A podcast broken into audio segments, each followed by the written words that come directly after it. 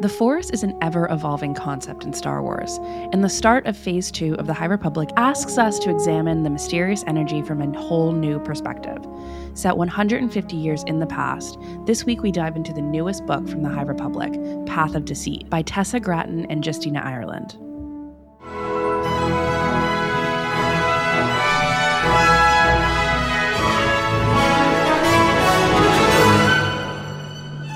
Welcome to Sky Talkers. Here are your hosts, Charlotte and Caitlin.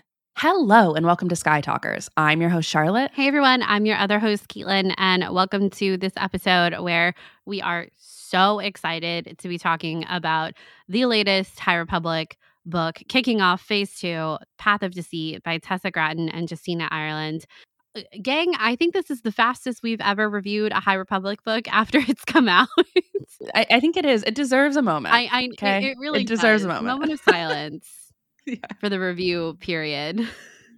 You can you can take that moment of silence to yourself separately, but yes, I do think it it deserves a sec yeah. because honestly, I think we should spoil what we think about the book. I think this happened because we really liked the book yeah. and we were cooking through it. I think I think the fact that we have this review up so soon tells you everything you need to yeah. know. Yeah. Well, I was mm-hmm. uh, so I was in, as you know, Charlotte and I were in Florida uh, for my birthday, and we went to Disney, and uh, my parents lived down there, so I stayed down there for a long time. Anyway, I was driving back from the hurricane when that was happening, and I was listening to Lipstick and Lightsabers, and Shannon had started this book because we got um, an advance copy of it, uh, but I hadn't started it yet because honestly, it had been delivered to my apartment while I was in Florida.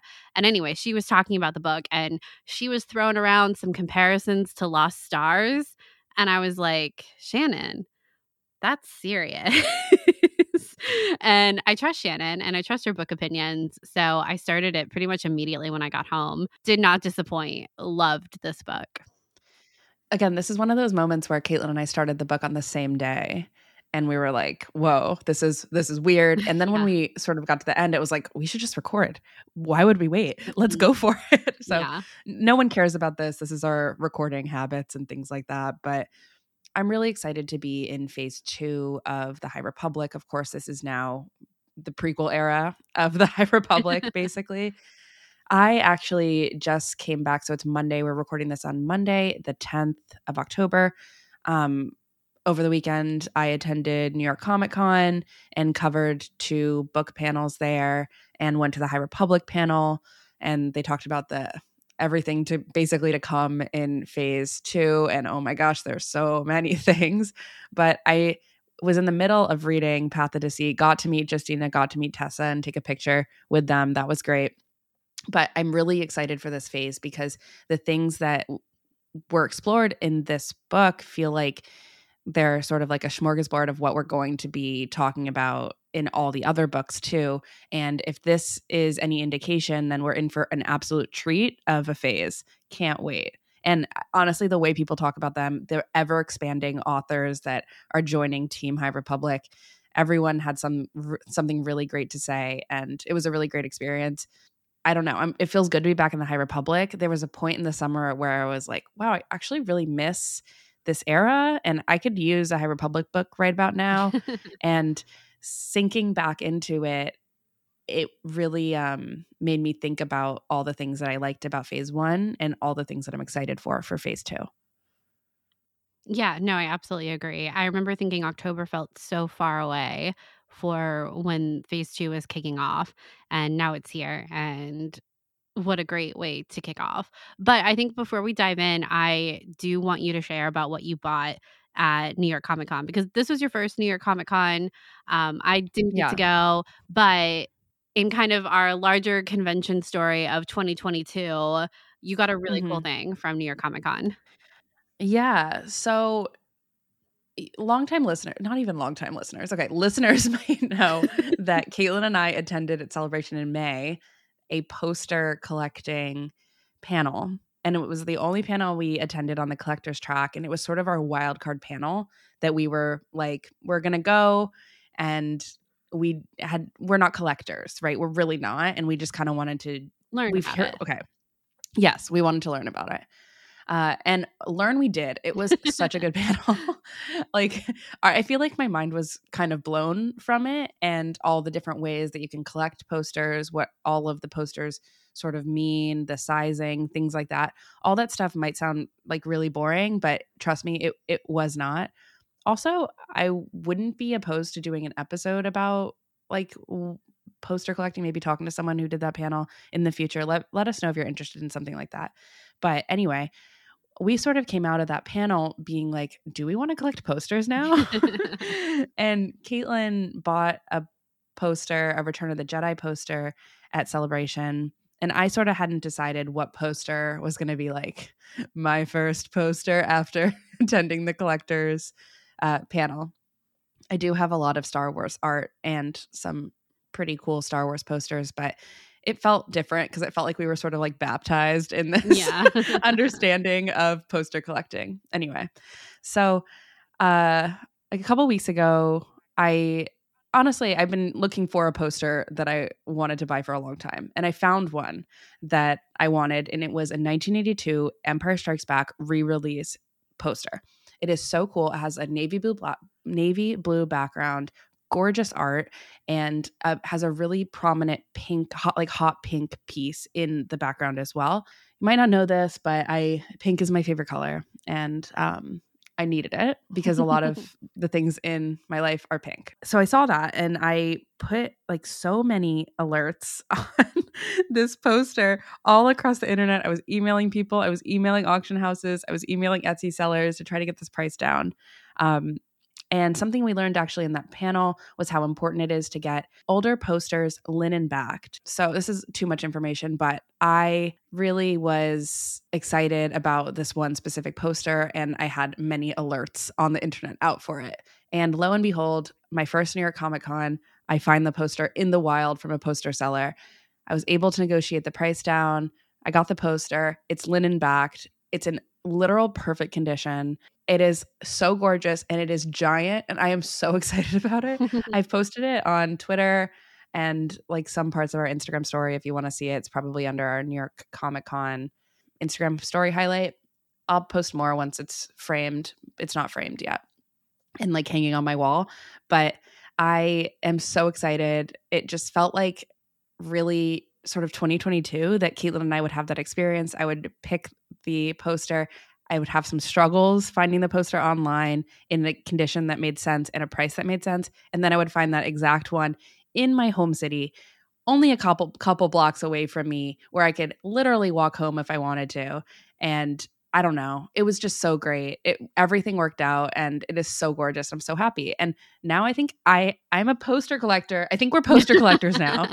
well, what's so great is that you we didn't know about this poster until 2 weeks ago or something like that. It very recently is when you Yeah, it was pretty recent. Found the, the love affair online. was very fast. Yeah, yeah. so it, it definitely felt meant to be that, you know, we did the poster panel and then you've been kind of scouring auctioning sites a lot recently and just like sending fun stuff. But as soon as you sent me this one, you were like, this is the poster. This is it. This is what I need. And that was, you mm-hmm. know, two ish weeks ago. And now suddenly you find it at New York Comic Con when you didn't even have a poster tube anywhere handy. Our our number one rule for conventions, but you could I walk know. it home.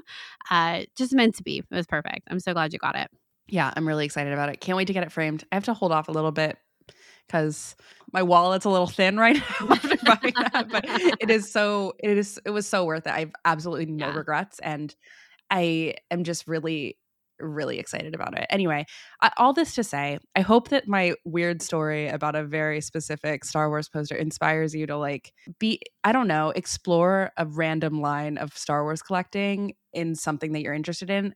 For Caitlin and I, I think that we wanted to go to that panel because posters are art, and Caitlin and I both really love art. And I think that that was a sort of a way for us to kind of explore that part of our fandom that we had never really explored before. And this felt like it was meant to be. It was so cool. Loved it. Really happy. And I hope that you kind of, I don't know, if you're interested in us exploring the topic of poster collecting or like Star Wars posters at all, again, like I mentioned, please let us know. I'd be interested in doing an episode. So, yeah, I think it would be really interesting to dive even more into uh, kind of that side of memorabilia because it's vast. It's extremely vast. Super vast. Yeah. And it's also overwhelming. Anyway. Anyway. It's super overwhelming, but that panel made it less overwhelming and made us.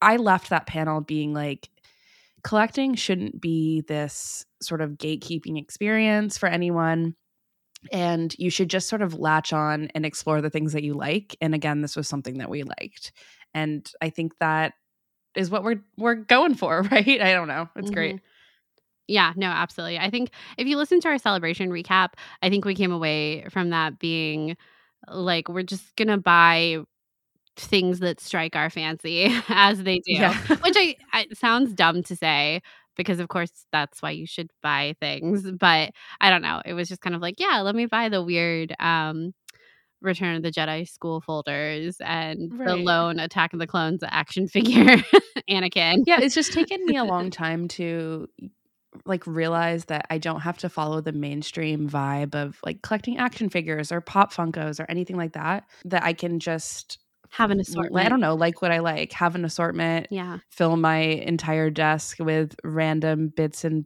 bobs of Padme memorabilia and droids, different pieces, and like tiki mugs and things that I are I'm interested in, but don't necessarily. I'm not being competitive about it, and I know that that's a weird thing to say, but in our sort of year of exploring what fandom is, I think it, with our, especially with our Carrie Fisher essays on Carrie episodes and things like that. I think that Caitlin and I have had a little bit of a reckoning of like, no, we're just going to explore and buy what we like. Yeah. and the also the weirder the better in a lot of ways. Mm-hmm. Exactly. Exactly. All right. Well, this is not a collecting episode. This is about the High Republic. So let's dive into Path of Deceit. Part one is going to be all of our first impressions. Part two is our deeper themes and characters. And part three is where we go through some quotes. Without further ado, let's get started.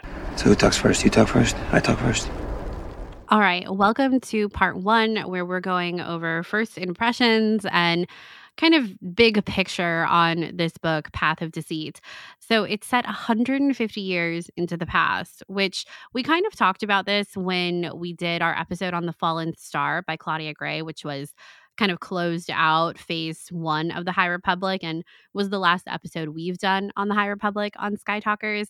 And we talked about how it was a huge shift into the past, especially considering the cliffhanger that they left us on at the end of The Fallen Star.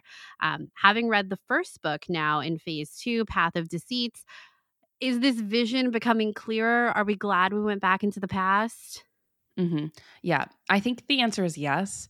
And as someone who wasn't really present in Star Wars fandom when George Lucas made the decision to go from Return of the Jedi to The Phantom Menace, I feel like we're mimicking that experience a little bit here of, oh no, we want to know what happens next after The Fallen Star. Why are they going back? and when you read this book, you realize, oh no, there's so much to explore. And also, for me, this was a real awakening of how much I've actually retained from those those books That's before. I was gonna say. yeah, it's I was like, whoa, I remember everything, and I didn't realize I did, and that was great because I think that's a real testament to the writing and the stories that are being told and the characters' names and things like that. It was like, oh no, I recognize that, I recognize that, even though I'm not thinking about it twenty four seven because I'm really not, and I realized how I am actually emotionally attached to a lot of that. Mm-hmm.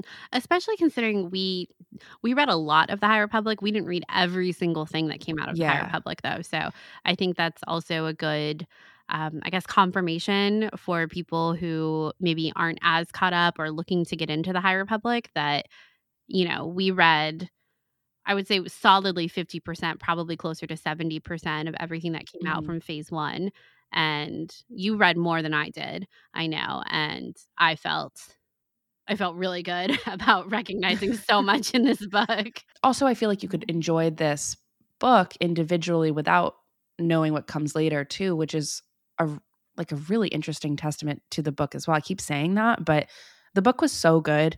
I really felt so connected to this book in a way that I haven't felt like in a really long time with a Star Wars book because it, for me, it kind of didn't feel like a Star Wars book. It felt like its own thing. And again, I think that this is the, it's a weird thing to think about, but this is the furthest into the past that Star Wars has ever gone. And it didn't feel like I knew what universe I was in when things were mentioned, when the Force was mentioned. This book is a really interesting exploration of the Force. I'm sure we're going to talk about it.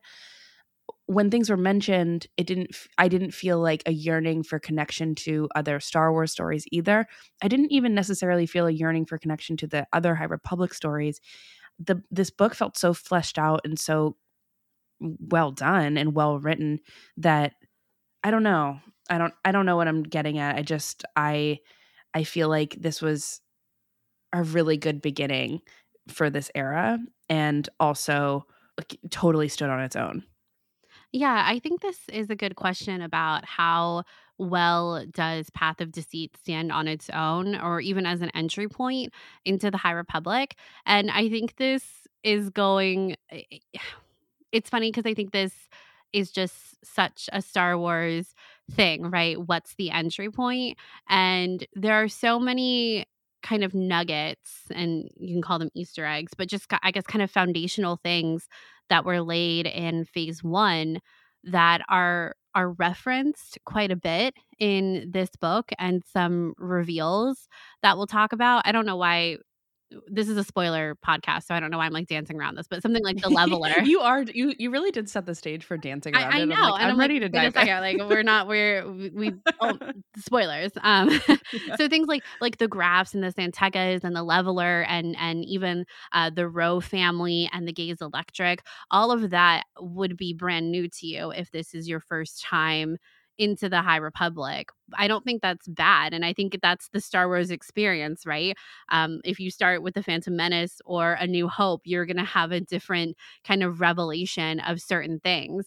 And I think that's super cool. And, and even thinking about how we're introduced to the leveler in phase one, I think that would be a really cool reveal too for someone who starts maybe with the path of deceit and kind of through phase two to then get to what we what we um experience in like the fallen star and and like connect the dots that way just the reverse of how we connected the dots here. I just i think that's super cool and so star wars and i don't know i'm it was so shocking that they made this decision but also again it's it uh, we're not we're used to this kind of jumping around in timeline and i think going this far back in the past was so great and was I don't know, it, you're right it didn't feel like Star Wars in the way that it just felt so fresh to kind of explore what the galaxy looked like in this time period and I remember I don't want to take credit for it, um, but when I was listening to Lipstick and Lightsabers and Shannon was talking about and she was kind of talking about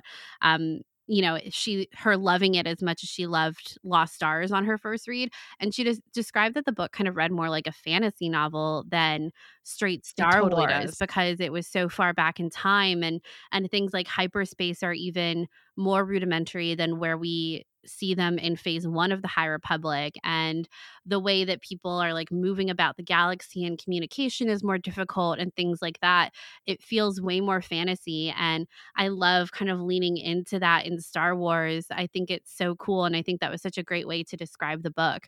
And yeah, I mean, we're we're going to talk about it, but I think Path of Deceit has easily become our favorite in the High Republic, kind of automatically.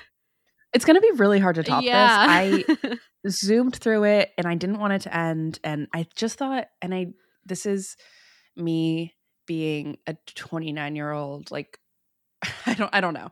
The vibes were so good. okay. like the, the, everything about it was so good. I loved the exploration of a force cult. Okay. Mm-hmm. I think it was so great. I also really liked this force cult too.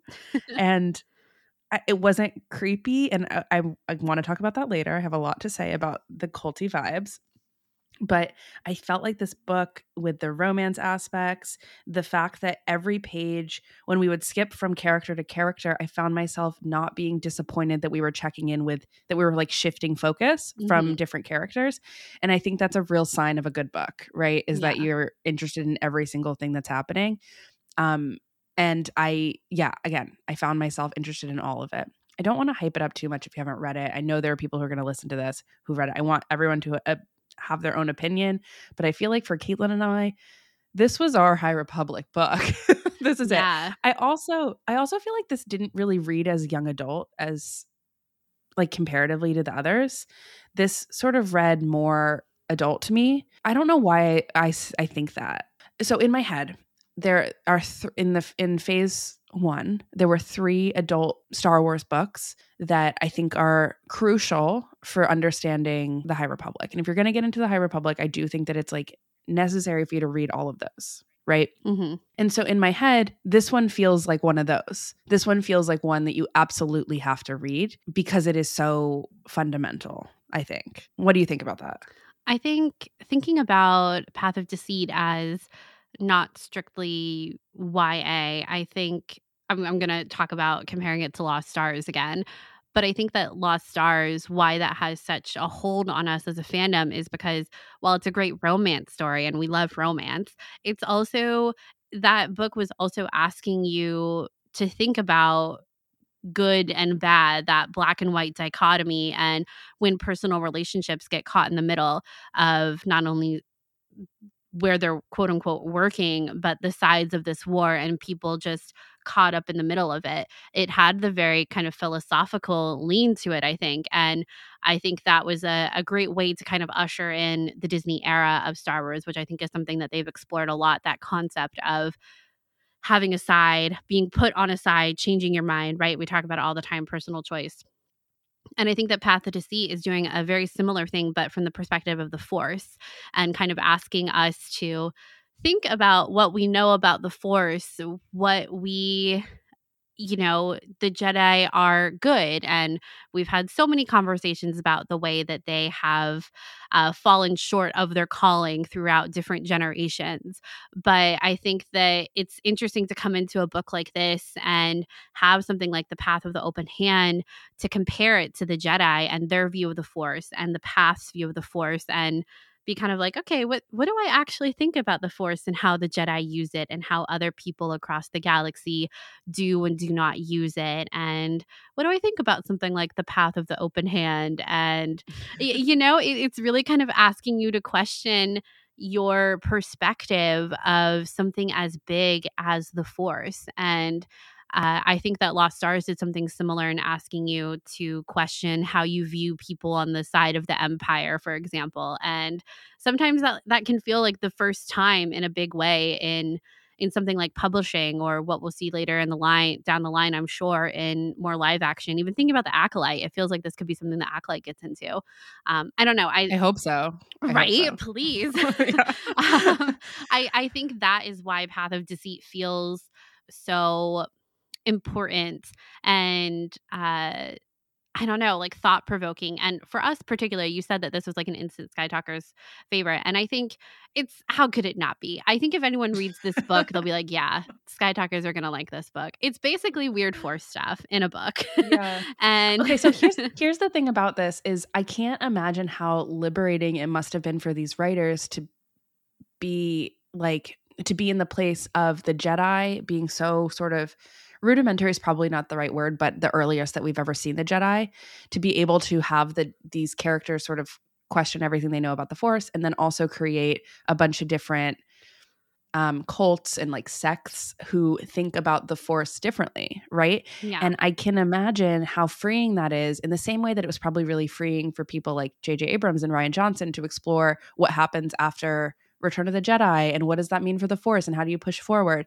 It's even more freeing this way to have people to, to write characters who like we're talking hundreds of characters who are exploring the force in a different way that we the audience are just so unfamiliar with. So we have this ability to step into uh, this unknown which is so cool. Yeah. And to it's it's what caitlin and i have debated in so many different forums about who owns the force what is the balance? and things like that. I mean that's the thing that's what they're getting at in phase two of the high republic it feels like. It's called quest for of the jedi. It, that quest i feel like is force exploration is discovering what's within and what their relationship is to the force. And what does it mean to have a relationship with the force? I, I don't know. I felt like this this book was romantic fantastical dramatic fast pace gripping. I I think also one thing I think that we should note is that it's cool that this book has two authors. I have no idea how that works. and I uh I think that something about this book having two authors also meant that it felt like a lot of things were fleshed out because there were two different people who were probably working on it and I think that it's probably a product of a lot of really solid conversations with a lot of people about what should be explored, I guess, in the book. And uh, it worked, really worked. It was great. yeah, no, it was freaking fantastic. And I, yeah, I think it's such the right call. It made me think of uh, Luke's line in The Last Jedi of to think that the light dies, the light dies with the Jedi is vanity. And I think referring to all of the many people that have access to the force and we've seen glimpses of these other groups um, throughout the disney era but then to come all the way back and to hear about um, i can't remember what they call it but basically the gathering on jedha of all of these different groups of the of people who have a relationship to the force and different views of it. Yeah. And do they use it like the Jedi? You know, uh, and I, I feel like we'll get to Jedha at some point in phase two. We will. It was talked about this weekend at New York Comic Con okay. that we're leading towards like a book that Cavan Scott's writing called The Battle of Jedha, for Jedha. Uh, I, I, can't remember if it's of or for prepositions. There's going to be a lot of exploration about all these different people gathering on Jedha, talking about all their different relationships to the Force, and a war basically break, will break out about all these different sects of people who are force followers. Well, when you hear, when you read this book and learn about the path of the open hand, you can almost see how the path would be an inst could be an instigator of something yes. like that happening. Yes. And it's so cool to think, not cool. It, you think about the greater Star Wars timeline, right? And we're learning about all these different groups. But when we get to the fall of the Republic, it feels like the Jedi are all that are left of all of these groups, or all that have a presence, uh, a nominal presence in the galaxy. It's the Jedi.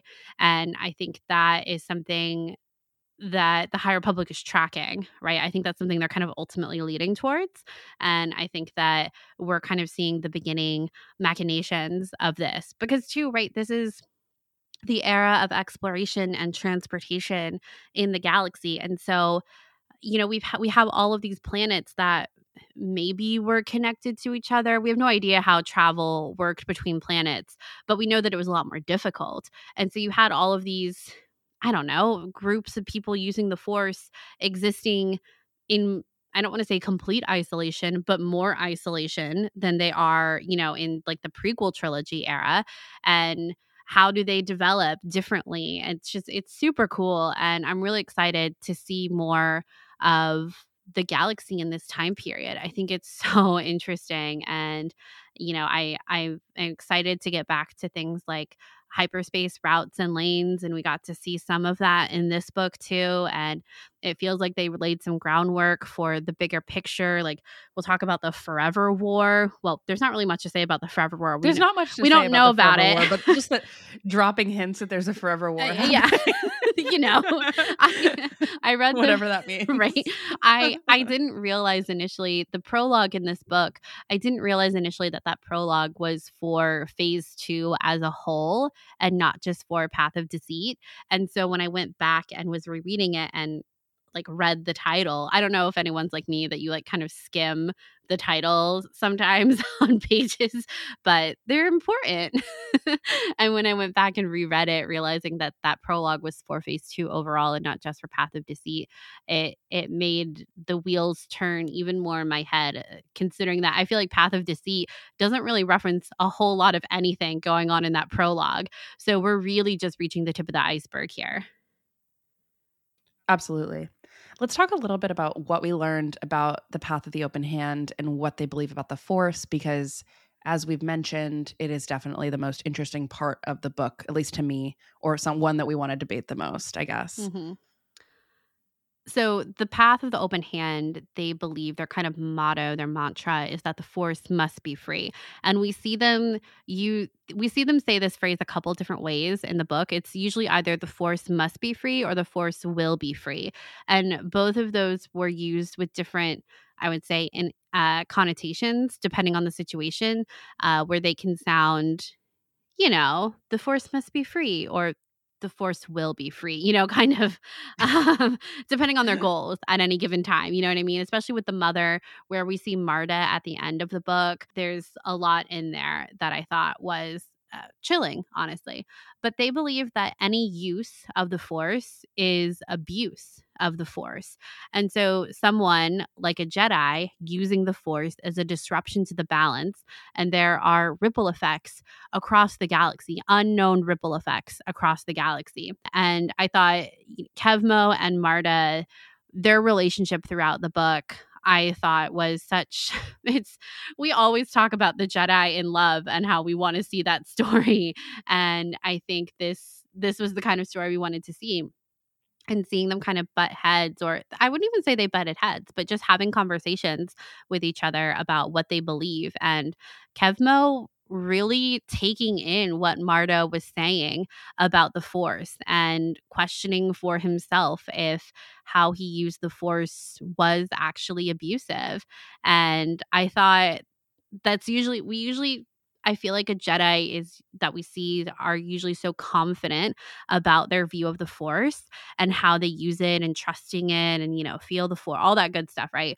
But Kevmo, this young Padawan, having his first real crush on this girl who has a completely different viewpoint of the world and the Force than he does, but he's taking it seriously what she's saying and having conversations with his master about it. The first time he uses the force when they're at the market, he doesn't know what the path of the open hand believes and completely scares all of the children there and scares Marta and realizes his mistake. And then later when that great flood is happening in uh, the path of the open hand in their caverns in their caves and stuff and he uses the force to save uh, the babies i can't remember what species they are but marta's conversations to herself the justification she was giving herself about why it was ultimately okay for kevmo to do that in that instance because he asked her permission to use the force there and she gave it in order to save the babies and when marta is talking about it later on with the herald he kind of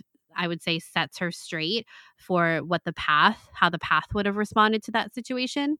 And he tells her, uh, on page 215, the Herald says, Have you considered that Kevmo's gift to you might have cost someone else dearly? That is the way of the Force. Take here and deprive the galaxy elsewhere. A false will imposed here, a vacuum there.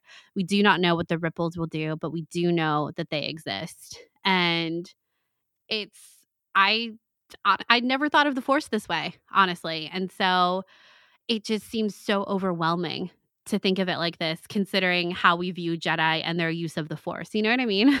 Yeah, it's super interesting. I have a quote here from page 141. It's when Kevmo, they're having a really healthy debate, like you mentioned, right? Marta and Kevmo are having a really good conversation. Kevmo says, The Force isn't merely something that exists, though. It isn't meant to be ignored. The sun is warm, right? The sunlight it feels like it's everywhere in the very air. It gives life. Here on Dalna, the planet needs its suns. All life does. Not just to bask in the warmth, but to use it to transform energy into make it life. The plants use the sunlight, but the sunlight isn't harmed. Later, he says, You can't deprive someone of the force, not like that. Me pulling on it doesn't remove it elsewhere. The only way to be cut from off from the force is to do it yourself. I think this is a clear part of foreshadowing, right? When he says this. And again, the argument is really interesting because you can see yourself as a reader coming down on both sides about, yeah, the force is this mystical energy field and like, who are we to use it? But we do have like, we, I'm talking like I'm a freaking Jedi. I'm not, um, obviously, but force sensitive people are sensitive to the force and they have this power and able to, and are able to use it in times when they need it in the light, you know, for the all this, all the things that we know. I'm everyone knows light and life. About. Okay, yes, okay, but also the concept of like using it, it feels selfish. There's a there's an element of it that feels selfish of using this power, and also I think the line of you can't deprive someone of the force, not like that. Me pulling on it doesn't remove it elsewhere. I think that line is really interesting because it brings me to think about the concept of balance and the balance of the force because I actually think that someone that we could say that when we're talking about what in our own terms what balance is, it is exactly that. It's someone pulling on some I don't know. I don't know. this is where it gets into semantics. weird horse stuff episode. Yeah. Yeah. Or like I'm I'm talking myself off a cliff a little bit. And I think the line me pulling on it doesn't remove it elsewhere. The only way to cut off from the force is to do it yourself. Again, like I mentioned, I think it's a little bit of foreshadowing the leveler because clearly he does there is another way to cut someone off from the force. It is by the leveler. And then we have someone, a cult leader in the mother, using a creature. Didn't know it was a creature before this book. Let me tell you, the shock that ran through my body when the leveler was a creature. I was like, I finished this book a couple days before Charlotte. And I was like, holy crap, why will she not get to the part about the leveler? and then last night at 2 a.m. I the stayed, leveler is a creature. I knew you were reading it. I was like, I gotta stay up until she finished this. yeah, but it's just I think that in that moment, you know, I mean, there's no doubt that the mother is malicious and her using a creature in order to like suck the life force out of someone in a very literal way in terms of like turning them to stone, but then also remove the force from them. It sort of demonstrates in this moment that Kevmo's understanding of the force like doesn't think about that dark side or like the darker side or any sort of like maliciousness at all. He thinks about it like the sunlight, which I think is great. But yeah, I think there's a lot of I like to your point about the conversations between Marta and Kevmo, I just found them so interesting. And like any good cult, you read it and you're you read about it and you're like this seems really nice they have a nice commune and then the the cracks sort of start to appear right yeah they're starving they're she's marta's unhappy. And uh, so is yana. People there are unhappy. The herald is also unhappy. People are doubting the mother. The mother is withholding information uh, and like luring people in in a really dark way. But it's it all seems good because the concept of gifts freely given is a really good concept too. We should all give gifts freely given. It, it is that's the thing is they good cults have really strong messages that are alluring and bring people in and make sense sort of objectively, right? And then when you're inside of them and you begin to question them, um, that is not allowed. Questioning is not allowed, right? So I think that I don't know. I really enjoyed watching the cracks sort of emerge and uh, also allowing myself to see Marta's point of view too and understand that she has some points and I can understand why she would stay. Where else is she going to go? She doesn't have any other place to go. Yeah. We can see the temptation of the path of the open hand because yeah, on the outside, gifts freely given. Yeah, of course, I want to be a part of that. That, or at least approve of that. You know what I mean? And I think I think this book made me realize that so much of my, I guess I would say, education about the Force comes from the Jedi and their perspective on it.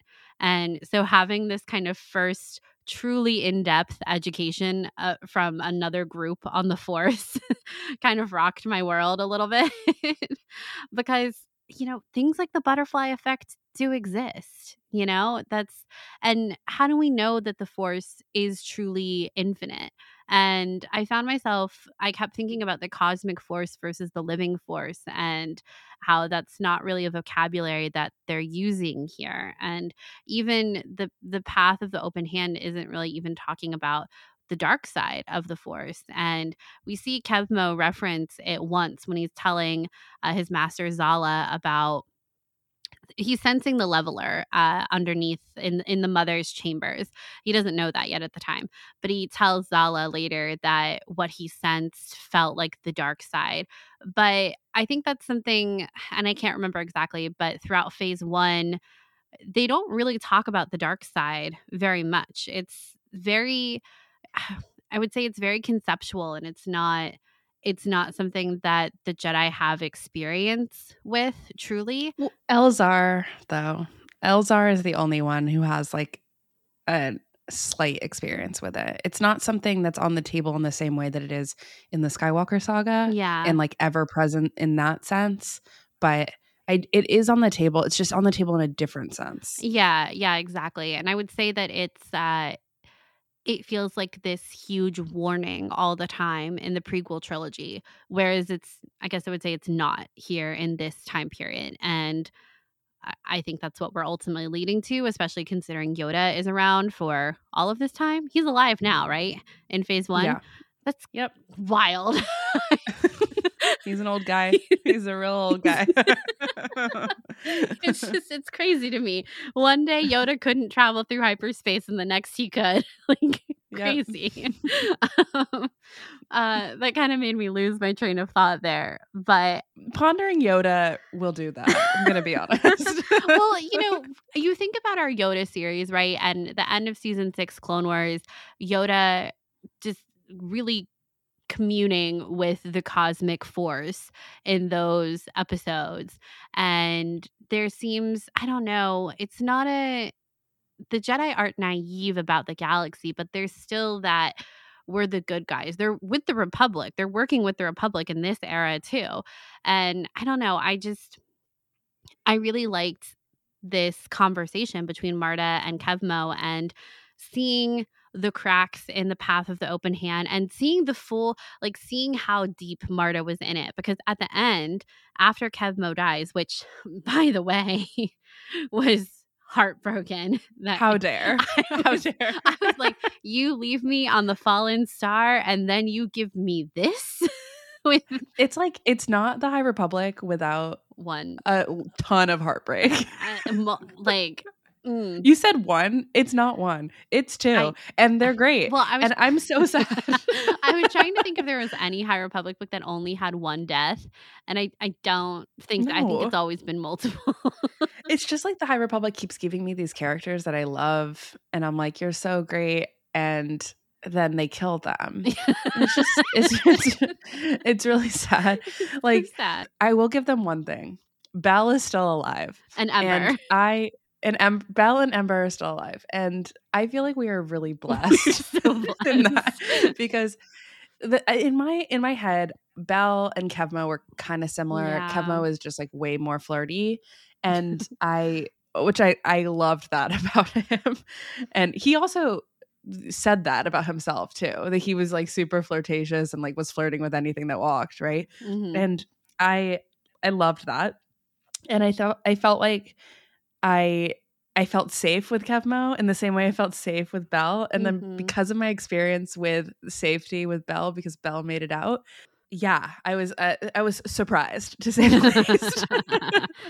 yeah, I I did not think. I thought that if he got out of the commune, he would be okay, and then he was not, and I was not either. Um, but I think seeing how quickly Marta convinced herself back into the path of the open hand after literally watching Kevmo turn to stone was so chilling. It really shocked me, honestly, because Yana is playing the long game here, and I could kind of see her reasoning, and I could almost kind of agree with her reasoning for you know, deciding to stick with the mother in that moment, even though she had experienced everything that happened with Core and trees and, and all of that. Because I know, I, I think because I knew that Yana saw through the BS of the mother, that I was kind of willing to see where she was going next. But to see, like, when when Marta took Kevmo's lightsaber, I was like, oh, she's to be the one to kill Mother in some kind of rage or something. And then she didn't and I was yeah. it yeah. it was so like the back 50 pages of this book just really sent me into it was just so unexpected where all of these characters landed the fact that they're all still with the path of the open hand and our two jedi are dead it's just it's crazy and it it makes me i'm so excited to see how we go from here to the nihil because Marta or Yana, right? One of them is responsible for Marchion, Marchion, and I I can't wait to see how we get from the path of the open hand to the Nihil because that feels like something that is going that we're going to see explored in this phase, right? Yeah, well this book answered some questions about like what this era was going to be exploring. The moment we fa- I found out that Marta's last name was Ro, interesting. The gaze electric, I was like, what? Are you serious? uh, and I think that we also found out we found out why the Nihil hates the Jedi so much, or why the Ro family hates the Jedi so much. I think that when there were so many hints of the mother talking about like finding hyperspace paths and like prospecting and things like that, like f- uh, using the force to find, or not using the force, or like her, them coming to her in a vision. It reminded me of what we were experiencing with some of the best stuff with Marchion Ro It reminded me a lot of when Marchion used Mari San Tekka her like corpse, in order to find these these uh, hyperspace lanes and like using the force through a different person or i don't even know i think that you could see the reflections of what was happening with marchion in the same way that what was happening with someone like the mother in the path of the open hand and like how that can escalate so much to the point of the nihil. And just understanding why marchion hates the jedi so much or why that family would hate the jedi and why they would have it really comes down to their perspective on the force which i thought was really interesting but i wonder if that much has gotten so lost in translation that it's no longer a healthy debate like we were talking about mm-hmm. and it's more just no that's who our kind hates we hate the jedi because they're users and abusers and there's no again there's no room for nuance. There's no room for talking about different ways to approach things anymore. And i wonder when do we get to that point? I feel like we're going to see that point especially because in my brain jedha where they're heading next feels like from what we've seen in rogue one feels like a place where there could perhaps be a swapping of ideas in a sort of renaissancey kind of way of different ways that different groups sort of think about the forest. I can this makes this storytelling decision just makes a lot of sense to me in order to like have for them to go towards a, a way of having like a forum for all different types of force users and or people who are church of the force type of people. And uh how does that become so hostile that it it really is only the jedi who rise? I know that we've we've heard of different people who you know worship at the altar of the force but really it's the jedi who are the people who make history and may have a mark in history uh, versus all of these different other force groups right? And how does it get to the point where it is so hostile then so filled with hate that marchion is experiencing uh, where it's only about chaos and destruction well, and that the Jedi aren't even fully aware of the Nihil, right? I mean, mm-hmm. I'm t- trying to remember the beginning of Light of the Jedi.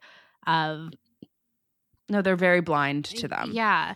And one thing that I was kind of thinking about that I think is good to remember as we follow the path of the open hand is that the path of the open hand existed before the mother came. So they have been around yes. for a while, existing as a cult, who knows in what capacity. And then the mother comes not too long ago.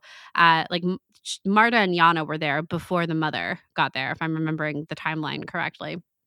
So she hasn't been there that long. And Marta had never heard of this gathering on Jedha, which makes me think that the Path of the Open Hand were perhaps disinvited from what was happening on Jedha. Uh, like, why wouldn't they have been there prior? You know, that's kind of what I was thinking about. Did they go? Were they invited? Did they ever go and were disinvited?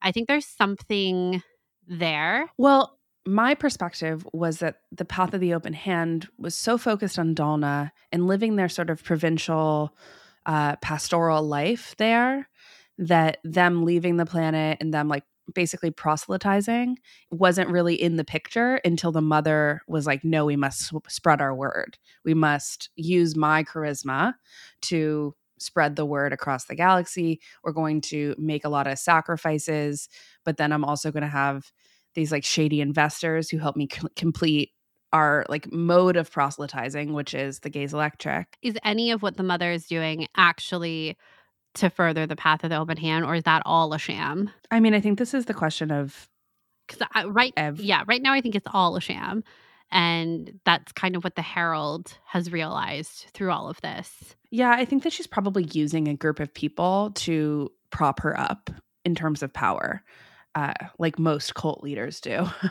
Like, I think that she's also in that sense of everything that I do is the right way. So people who disagree with me will suffer for it. And now she has a, a weapon in those creatures, the the levelers, I guess, uh, that will agree with that at this point. Yeah. So only one. It's dangerous right now. Yeah. But yeah, I don't know. I think that I think the right at the end of the book, the Herald is kind of in cahoots with Yana about kind mm-hmm. of overtaking, and it feels like they want to put Marta as the new head of the path because according to the herald the people will follow her which is true because she's she's pure in the path of the open hand and in their beliefs but yeah i totally think that the entirety of the mother is a sham that she must have some real connection to the force but she's she's using and abusing the force and i i will also say too that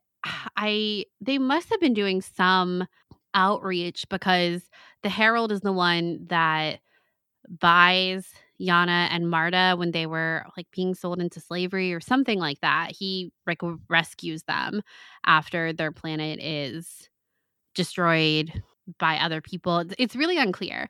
Uh, I do want to just touch briefly on Marta and Yana and their race, the Evereni. And Charlotte, you brought this up in our text message last night that they have Ever in their name, the Forever War. And the Forever War is between two planets whose name I can't pronounce, which is, hold on, the Forever War between Eiram and E'ronoh. E'ronoh? Who's to say? But sure. yeah, we're not sure where the Evereni are from, but all of those names start with the letter E. So it feels like maybe they go together. Who's yeah. to say? But I know I had this question about if that Marta or Yana would be Marchion's mother or grandmother because Yana says this thing in the book when she's talking uh, about leaving to Marta. She says, uh, One day the path will be gone, the mother will be dust, the herald will be ash, but we will still be Evereni, Marta, and we will still be in search of a home. And I didn't know if that was a metaphor or if they actually have a long lifespan. I'm kind of unclear on that. But I think, I don't know, I just wanted to put that on the back burner that maybe they actually have a really long lifespan, this uh, species of, of people in the galaxy. And yeah, I I really liked to the conversations between Yana and Marta. And Yana is older than Marta and she remembers coming to the path and remembers the racism that they experienced and there still are these kind of racist remarks towards them even today. And uh, how they what was it they had to sleep in a separate chamber from all the other littles all yeah. the other children mm-hmm. the actual children and that i guess like the nanny or the child care uh child care the caregiver for the littles they like would not kind of associate with Yana and Marta. And I think Yana says something like Marta's memories must have softened towards everything that happened then, but hers hadn't. And I think that's such a good point to remember about Marta is that she has kind of forgotten and, and softened those memories of the hard times that they experienced, the racism that they experienced. And she probably doesn't have a lot of memories of what happened on their home planet and how they got taken away because it really feels like it's just the two of them that are Evereni and people have a lot of ideas about who the Evereni are, but it doesn't sound like Marta and Yana have ever encountered other Evereni. Not that Marta has really traveled much in the galaxy, mm-hmm. but Yana certainly has. And it doesn't sound like she's ever been in contact with other people of her species. Yeah, this whole every time they mentioned something about the Evereni species, I was like, you could tell me anything and I'll believe it. I was like, I, I really like, I felt like Yana was talking a lot about who they they were and their species and what they thought about them and what people really thought about them and others and out, outsiders and i think we know from Marchion Ro and some of the High Republic com- comics from Phase One that the Ever Everini Evereni are really seen as super untrustworthy. So naturally, because you like Marda, I like Marda. I wanted Marda to rise above that, and it seemed like she was.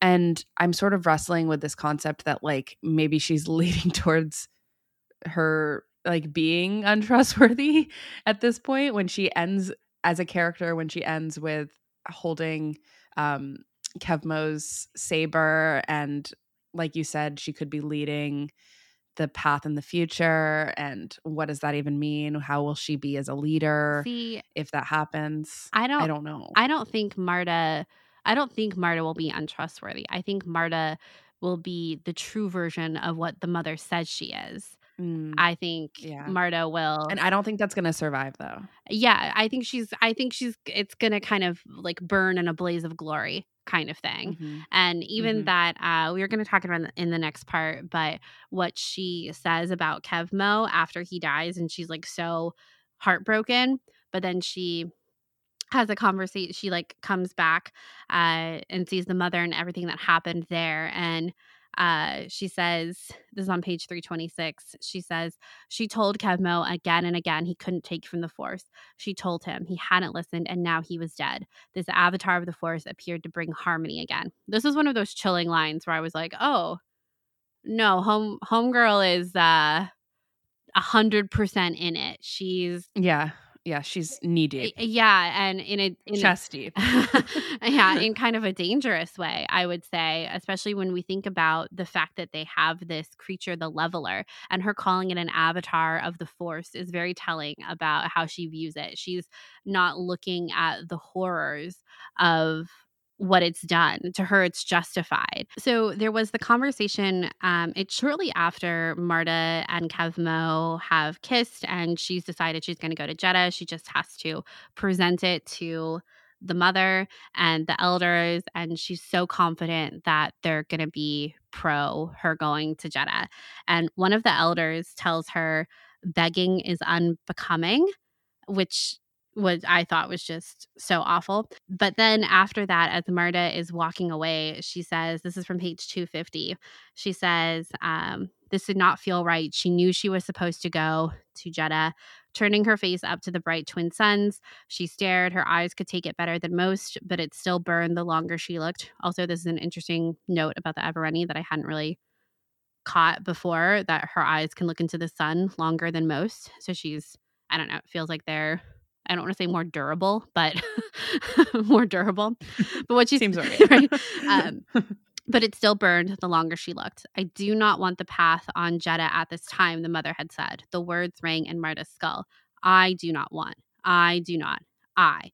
Not the force. Marta frowned. She'd never heard the mother express her own needs in such a way. It was always the force's needs, the will of the force. And you see in that moment, you're like, ah, yes this is this is the crack that you were talking about charlotte but then she immediately mm-hmm. justifies it of saying no this was a slip of the tongue the mother was mm-hmm. the will the force as far as marta was concerned and she goes on some more but it was like oh and that was just kind of step one so i I shouldn't have even been surprised after Kevmo's death that the mother could still spin it for Marta to fully recommit herself to the path of the open hand.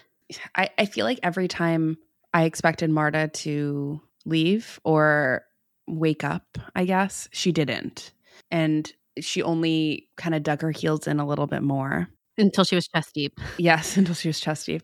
But I feel like I want to say that I know that sounds harsh, but I have a lot of um, compassion for Marta because I think that she's treated so poorly by a lot of different people. People kind of think about her, I think, in the path people respect her, but I think people think, "Oh, she's so soft. She her emotions are only kindness and softness and things like that." But Marta knows she's destined for something more, and I think that she's willing to I think because she has been really like pegged down so many times and been put in her place so many different times that anytime anyone gives her an inch, she takes a mile. And I think that's what happens with the mother. I think that's what happens at the end she's so desperate to be secure in something that she goes for what's happening in the very end. So uh, it'll be interesting to see where she goes next for sure. Yeah, I'm I'm worried about Marta. I feel like she's I feel like she's in it. She's in it. And I don't think she's going to come out of the path of the open hand, honestly, uh, from this. Yeah, book. me neither. But uh, let's touch briefly on the leveler, which was whew, a shock into the system. I don't know what I expected to come from the freaky egg. It was not this. And well, I didn't even think it was an egg. I just thought it was a weird jewel, similar to the other rods and things like that. I just didn't think about this at all. It was such a shock. Me neither.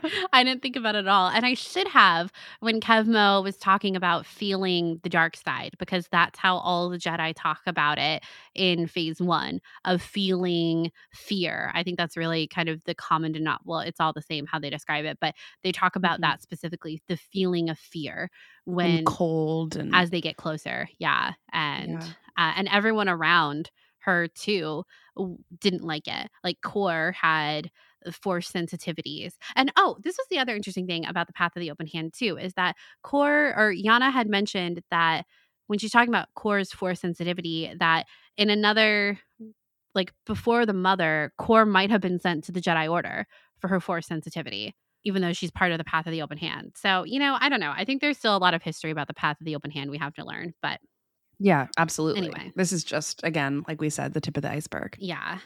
Uh, but yeah, the creatures. Th- there are.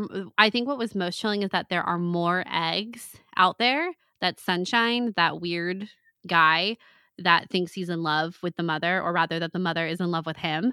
But that's what he wants. Uh, there are more eggs out there, which is kind of crazy. Uh, that's clearly what they're they're probably going to take the gaze electric to go get more of these eggs. And I wonder, I feel like that will be detrimental to the gaze electric and to the people overall. Because if they're in this confined space of the ship, everyone has bad vibes about it, even people that aren't super force sensitive. So I kind of wonder what's going to happen if they bring more eggs onto well, the ship. With with Cavan Scott's upcoming sequel to this book called Path of Vengeance, the art depicts about six levelers a around a million Marta. like so many. I'm looking at it right now. So many of these creatures around, and it's funny. In the marketing, it's like this is mysterious creatures, and when you find out that they're levelers, you're like, oh my god! now they have so many. So oh no! And they grow so quickly. It, I know it's insane. Um, okay, but here's the really insane part. And again, when I finished this book, I was talking to Shannon from Lipstick and Lightsabers about it because Charlotte hadn't finished it yet, and I needed to scream about the leveler. And she sent me one of the prophecies from Master and Apprentice of the danger of the past is not past, but sleeps in an egg. When the egg cracks, it will threaten the galaxy entire. And I, when I tell you I lost my mind, I had not. I'm losing my mind still. I, am still losing my mind. Read it again. I'm going to read it again. okay. The danger of the past is not past, but sleeps in an egg. When the egg cracks, it will threaten the galaxy entire. We're in that. This is that's what's happening. That's egg. How long did Claudia know? it's what I think is is so funny is when we went through Master and Apprentice, you were so obsessed. We were obsessed with all the prophecies, but you were obsessed with this prophecy in particular. You were like, I can't figure it out. I need to go back and listen to that episode and hear what we said about this. But it didn't make sense. It, it didn't. It didn't. We are like, and we are like, is all ben of the eggs like didn't in the egg? Yeah. None of it made sense. It was like the Mandalorian. How does it all fit oh, in? yeah, the egg there. yeah, I was like thinking about all of the eggs and how many times eggs were used in Star Wars, and there's there's a lot of times, okay, and it just never made sense. And this makes the most sense. I'm absolutely shook. Yeah, it uh it makes total sense and yeah, positively I lost my mind and again, I had to stay up for Charlotte to finish the book so I could send she she just told me she was finished and I immediately sent her the prophecy.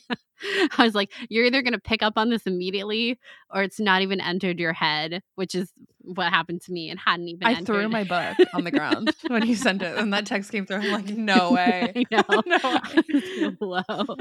Um, the other prophecy that I thought from so of course I went back to Master and Apprentice and was like, let me look at all these prophecies now. The other one that I thought might might work for the High Republic, might be worked in, is the one that goes, When the Kyber that is not Kyber shines forth, the time of prophecy will be at hand. And I kind of wondered if, if this had something to do with some of the other artifacts that they were talking about in this book, uh, particularly the Rod of Seasons. There are other rods. There's the Rod of Daybreak, and there are some other ones that I can't remember the name to. But Yana has the Rod of Seasons now, and uh, the the leveler follows the rod of seasons around. They're drawn to each other, I guess. Mm. Uh, I guess kind yeah, of because that's what that's what Marchion uses when he has the leveler oh, in oh, yeah. phase one. Is he has it on a rod? Can, I know you can picture the art in your yeah, head right now. Yeah, yeah, yeah, yeah. So I think we're we're going towards that, but I don't. I always thought that this specific prophecy had to do with Luke Skywalker, honestly, because I thought the Kyber that was not Kyber shines forth was the Death Star using the energy of Kyber mm-hmm. to explode Alderaan. And that's when everything gets put into motion with Luke Skywalker. Yeah. I, I've obviously like this could be all of these could have multiple meanings, and that's the point of them. But I I think that you might be onto something, you might not be it's it's good now to put these in our back pocket and see they, the egg one though that one was made for this oh the egg one is this is absolutely there's no there question. is no question there's no question and i'm just like wow claudia that book that was a long time ago yeah. like how long how long I don't know. It's so good. Or were they writing it deliberate? I don't know. I, I know. need to know the process. I know. I need to know. They must have these prophecies like up on a whiteboard somewhere where it's like, oh yeah, I I could put the leveler in an egg. yeah. Oh, I'm so excited to see more of the leveler and uh how it how everyone's relationship to the leveler changes. And do they get do they get like names? Like Ember. Yeah. Um, I don't think so because I think they're like so evil and malicious that they don't get names. But what, watch them get names, and I say that. I want everything to have a name. So even if it's bad.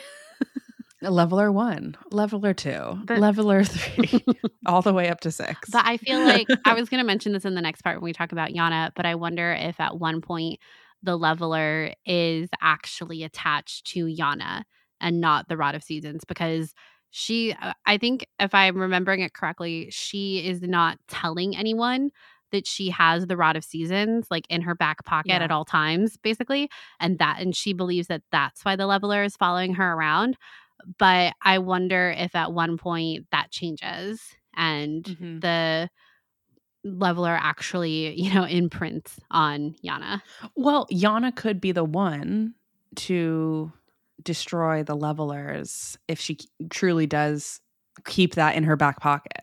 Yeah. Yeah. Like I know that's like literal and also metaphorical. I don't know if maybe the thing that it is a part of later in the future like how are, how does Marchion use the power of the leveler which we know is a creature to put into a rod in order to use during the um the Republic Fair?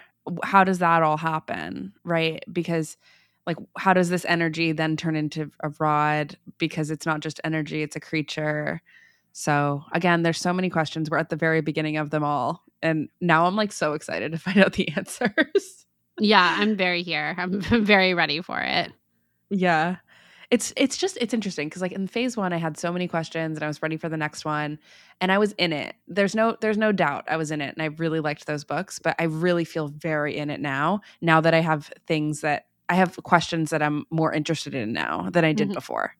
Yeah, no, I agree. This feels, I don't know, this feels more up our alley. So I'm really excited to see where things go after this. Definitely. Should we move on to deeper themes and characters? I think we should. So, welcome to part two, where we're talking about deeper themes and characters. And I wanted to talk a little bit about the concept of a force cult and a cult because I think that in a as a fandom, probably when this is brought into this book and this section, I think that we need to have a conversation about like what the term cult means and like how does it matter? Because I I wanted to also talk about how the fact that the word cult wasn't used until far into the book. I thought I marked it, I did not, and now I cannot find it. But I'm pretty sure, like 90% sure, that the word cult doesn't come up until like three fourths of the way through the book. The characters are exploring what path of the open hand is, and when they decide there's malicious intent, then it is called a cult. But actually, the term of cult is like a neutral term, and it and I say that with some I I uh, studied this in college, actually, a lot of about religion and fringe religions, and how in college I was sort of told that we should be very careful with the term cult because it should be neutral, because it really, by definition, is just a system of religious beliefs and rituals with an often self appointed leader. And the question that you have to have then is when does it become malicious to the point where we're saying cult with uh, a gaze outside that we are that has like negative intentions, right? And I think that process actually happens in this book, which I thought was really interesting. Is we we talk about in the last section of this podcast about how Marda and and Kevmo have this very healthy debate, and that healthy debate is great. But when does it turn into malice and when does it turn into a dangerous situation? Like when is marda in a dangerous situation and when is she not? And i think it's pretty clear that she's in a dangerous situation probably throughout it but the most dangerous situation happens at the very end when mm-hmm. now she could potentially like usurp the mother as a leader and she is like rising. And i think uh I, don't know. I think that it's worth talking about just because I think that sometimes, even as a fandom, we throw around like, are the Jedi a cult? Like, are they technically a cult? And I think that you could argue both ways. I certainly have, and I've also certainly have not as well. And I just think it's really cool that Phase Two is some is going to ponder this question in a lot of ways and really kind of force us as Star Wars fans to question like how do we see the leading organization of like the force obsessed people as the jedi? And i think that we are forced to talk about them positively neutrally and negatively. Um, i think we've been doing that since the prequels to be honest but i think that this series is pushing us even further. Um, it's also important to note that a key facet of like when an organization becomes like the negative skew of a cult when you have a leader who is filled with charisma and that charisma can mean a lot of different things. And i think that it was it's interesting to think about the mother as someone with charisma because clearly people like sunshine and even the herald and marda and yana and the children and everyone really in the area are like totally charmed by her own charisma. It seems like in the story that is told in this book about like the mother's entrance into the path that this that her charisma really like takes over and transforms them and pushes them forward in a way that like they weren't going forward before. Again, I think that everything feels great in a cult until there's a major power grab. And that power grab happens in the last act of this book, right? I think that we can see because we know, because we're already like with Star Wars, right? Like, not just like we're not reading this separate from our knowledge of Star Wars. Like, we're already on the side of the Jedi because we know the Jedi to be the good guys, the people that last, and all these things, right? Like, we we are recognize we recognize the Jedi, but we don't recognize the path of the open hand. So we're already on the side of the Jedi. Um, but we wonder, like, okay, so the path of the open hand seems like I think I used the word pastoral before. They, I feel like they're like a pastoral people. And when did things shift uh, into a scare like scary territory? I think what this book did really well is it it showed a decline into scary territory, but not as such a sharp decline that we get into like major extremism like we get with Marchion later. And I think that there's an argument to be made about how that's actually scarier than what we have with Marchion. that uh, someone who is like there's such a there's a power grab at play with the mother controlling a whole group of people, taking a group of people, proselytizing, using the gazer electric. There's a lot of shady stuff happening behind the scenes. You know there is with the shun- sunshine, with like money transfers. There are things that we don't know that's happening that I think is going to sh- that are it's going to shock us later. Um, and the the question is why and uh, where are we going with this? It makes me also wonder.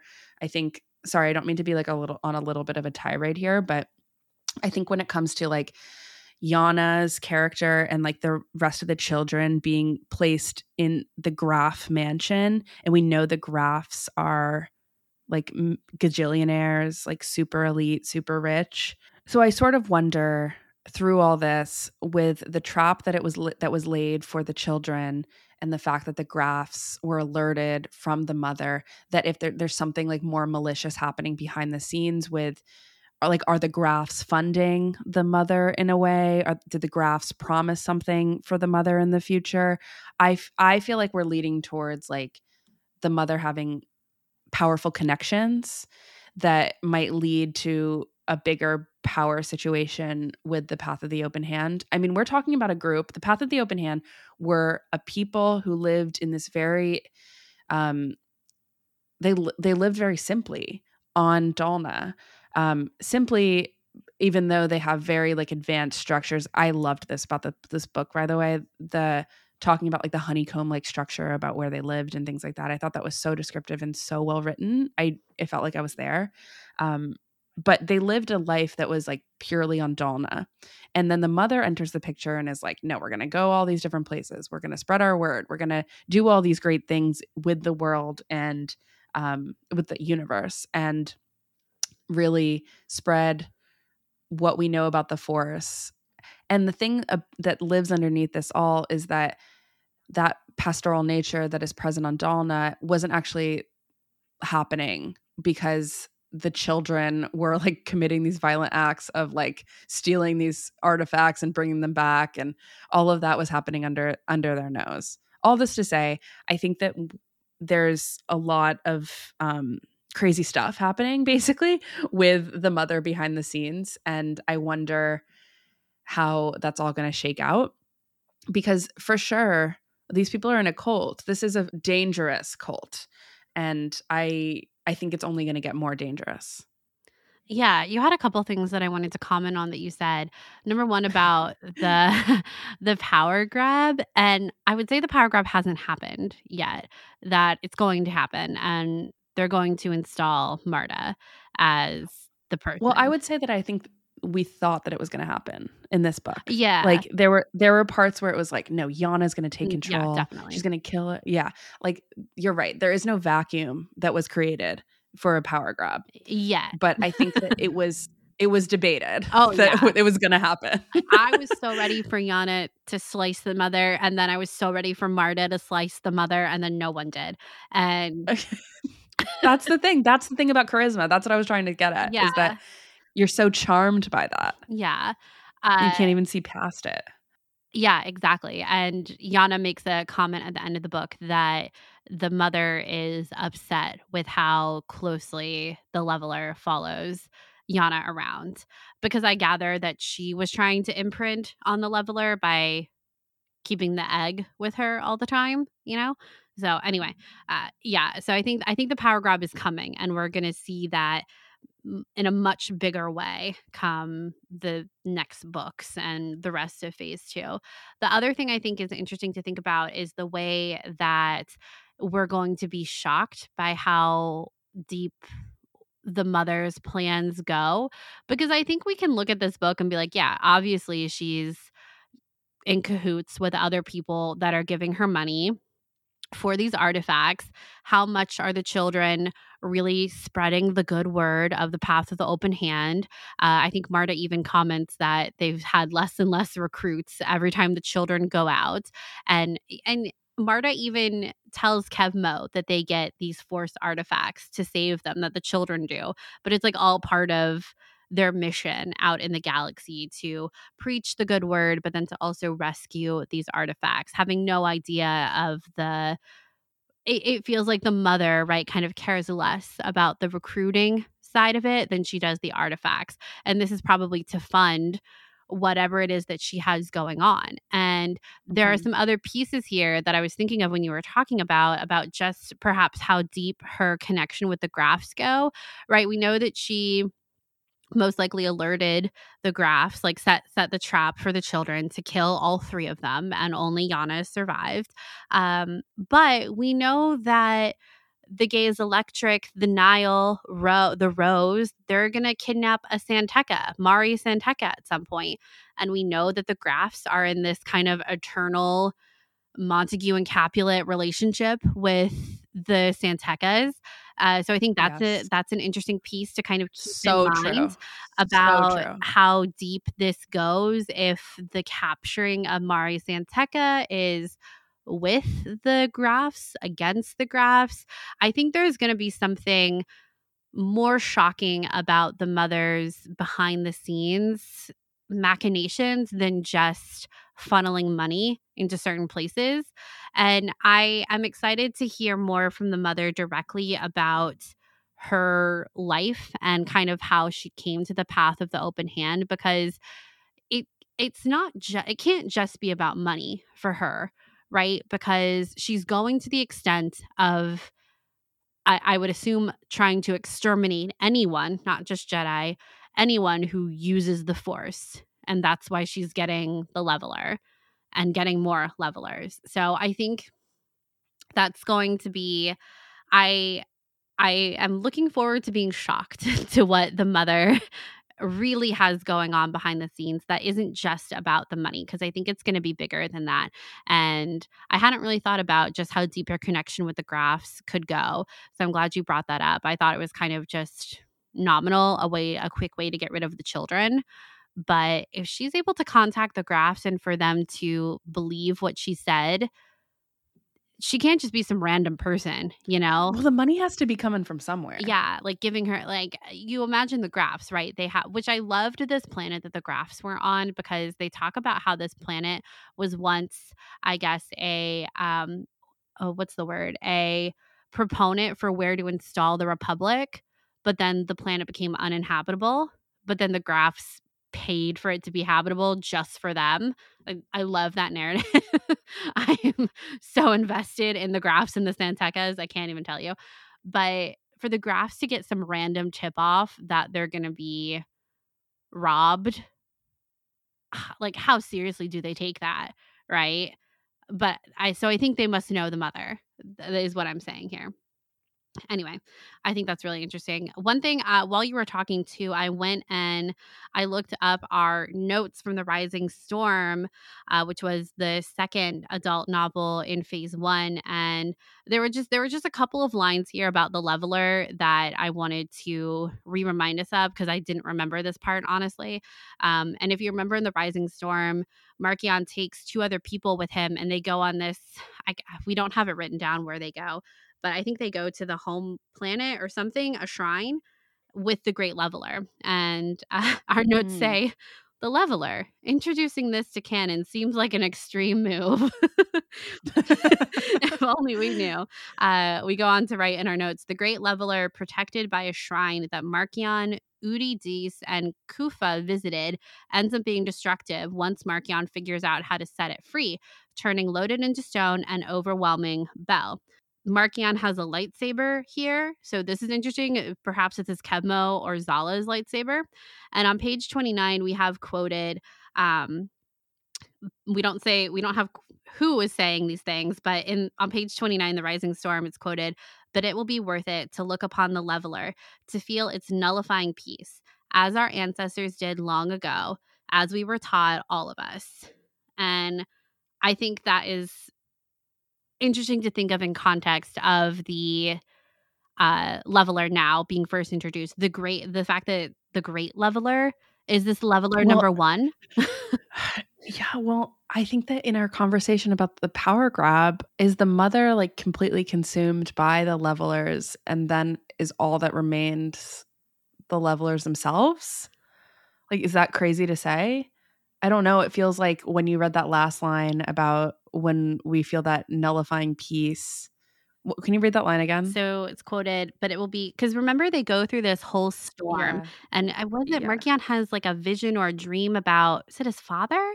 I got to go back yeah. and read it. Something something trippy happens when they're yeah, in the cave and everything. It's like an ice yeah. planet too, something like that. Mm-hmm. Uh, but it'll be worth it to look upon the leveler to feel its nullifying peace, as our ancestors did long ago, as we were taught, all of us.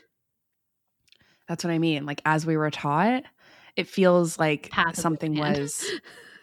yeah, it, it that feels like the path of the open hand, but it also feels like their instead of the mother their leader became or like their god became the levelers yeah right which is interesting because they're uh like they suck the force out of life and also the literal force out of them. Yeah. So I, I i had a note about this previously and i didn't touch it but the concept of gifts freely given also is completely the opposite of the leveler. Gifts freely given is like i mentioned a really solid like objectively good concept. Mm-hmm. and the leveler removes like it just takes gifts are are get are given right? And the leveler simply takes. And if that becomes the the the god or the figurehead of the path of the open hand first off there's no open hands anymore. They're not giving. So it's really like the path of the leveler that it would become if they went went for that because that's really their understanding of the force. It's not we can live among this and we can listen to the force and have a, a figurehead who speaks to the force. Instead, their figurehead becomes someone who takes the life force and the living force away from anyone. Yeah, no, I think that's a really good point. And just thinking too about the leveler here, the fact that they call it the shrine that they go to visit, the Great Leveler. It makes me wonder if the, what you said too, that all the other levelers were killed and there's just this one left. And that's why it's protected in this shrine. That like the Jedi win, they have a false sense of victory.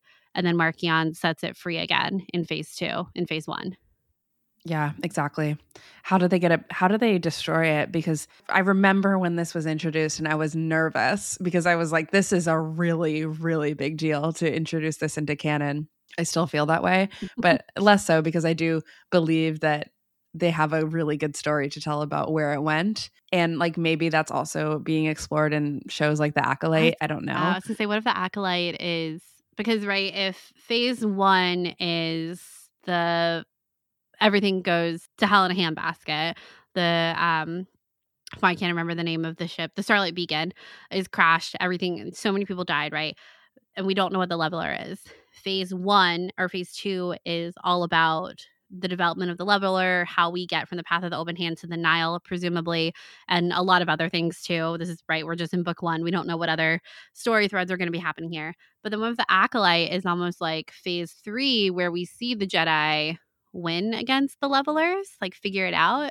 I mean, yeah, I think that that has to be victory, right? Like there has to, if we're in the third phase, if that is the final phase, I'm unsure about that, by the way. Yeah. Cause like what happens at the final phase? Are we done with the High Republic? Like really? That happens next year. I don't know. I feel like that seems really soon. And I'm I'm not ready for this exploration to be completely over. And I'm sure they feel that way too, because there's a lot to explore still in this era. Anyway, I I think that these are all good questions, Caitlin. Lots to ponder. Lots to ponder. if only we could be a fly on the wall in those conversations that oh were God, happening. I want to see the whiteboards. I want to see the whiteboards. I want the whiteboards. I want access to their shared drives. You know. so many documents, I'm sure. I just I want to see the file system. right. All right. Uh, I feel like we've talked a lot about our characters, but is there a character that you kind of want to dive into a little bit more that we didn't touch on as much in part one?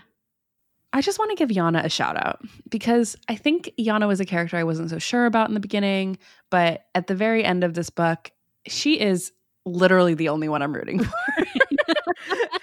I uh because she's yeah, she's she is great. Like I I love her this like butch lesbian, like super cool, goes in, steals the artifacts, knows it's wrong, but like doesn't care, like has has like such an attitude and like is um it's funny because in the beginning of the book, I think that as our eyes are with Kevmo, like our audience eyes are with Kevmo and we understand what he's going through, this healthy debates, all these things we are talking about, right, with Marda.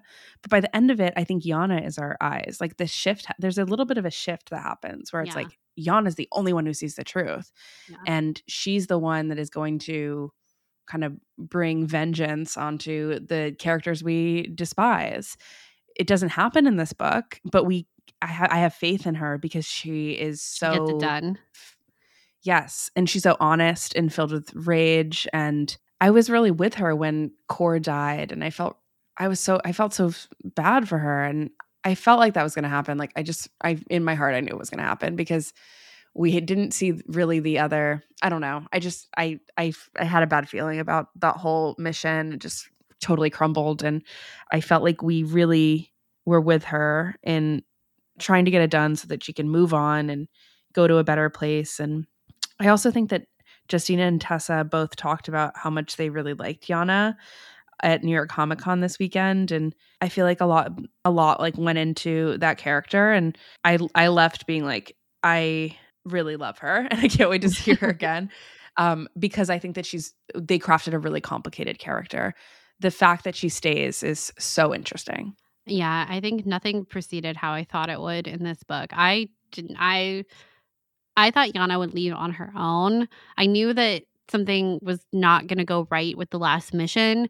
I did not expect Kor and Trees to die. I was so shocked and like the whales that were there yeah. and trees like bleeding out. It just, oh my gosh, it was heartbreaking. It was so descriptive. It also. was. Like, and it, I really, really felt it. Yeah, I, I yeah, I did too. And like her blind rage, like getting back, and her confrontation with Sunshine, and then the Herald not even caring, uh, Kor's father was just it was it was all so shocking and yeah i i totally agree with everything you said i can't really add more to yana than you already did other than uh, I completely agree that she's who I'm rooting for.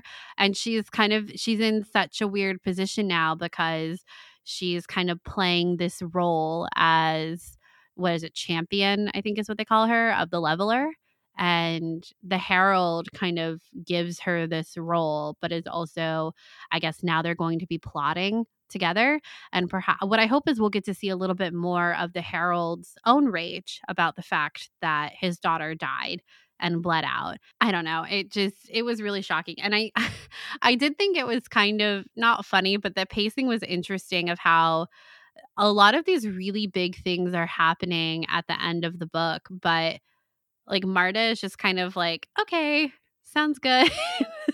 I'm just going to go ask for permission until things right. really start to pick up at the end. Even after she hears everything that happened, like once her and Yana have that whole talk, and uh, when Yana comes back and she hears the truth of what happened, and they, you know, she gives her a bath and feeds her and everything like that, she still's like kind of calmly going from place to place.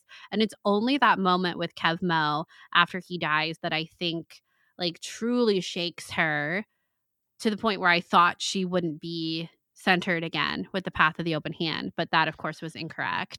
I think that she's so deep in the path of the open hand that she like she, all she wanted was to inv- advance in the path of the open hand. She can't think about anything else beyond being in the path of the open hand and advancing within.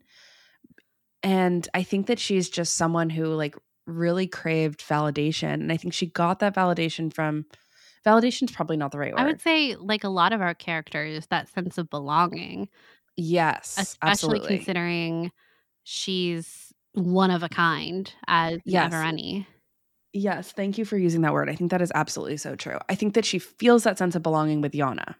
Okay. So when in those like quiet moments where when Yana returns and things like that, like what you were mentioning, I think that she has a deep sense of belonging that she's supposed to care for Yana, be there for her in the same way that Yana has been there for Marda, right? And I think it's not until things things like fully shift when she's offered something and she finally feels that sense of accomplishment that she's been craving so much, that adoration from the charismatic leader that is the mother, that she she needed that so bad. And eh, from then on out there's no way she's turning she's leaving. There's no possible way. She can't stay away from that. Because well, she got that sense of belonging, that sense, that validation in that moment. But I would I would kind of argue against that because she doesn't get validation from the mother. The mother keeps shooting her down every time she mm. wants to. She asks to join the children. Like eh, remember in the beginning of the book, everyone's like, oh, "Marda, don't ask her again." Yeah. No, absolutely. But she gets it at the very end. Yeah. But I would say that Marda, I would say that Marda can't see a world outside of the path, whereas Yana can because Yana has experienced it. And Yana even yeah. talks about how Marda has made Dalna her home, which, by the way, just an aside, Dalna sounds like such a pretty planet, just like a, totally. an aesthetically pretty planet. And I want to see more art from from Dalna. Anyway. I mean, it doesn't help that the pa- the, the cover of this book is like literally so gorgeous. So cool.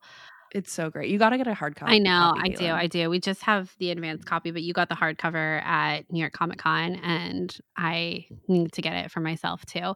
I yeah. I have like one shelf that has all of my High Republic books on it, and I'm kind of like out of bookshelf space in my apartment now.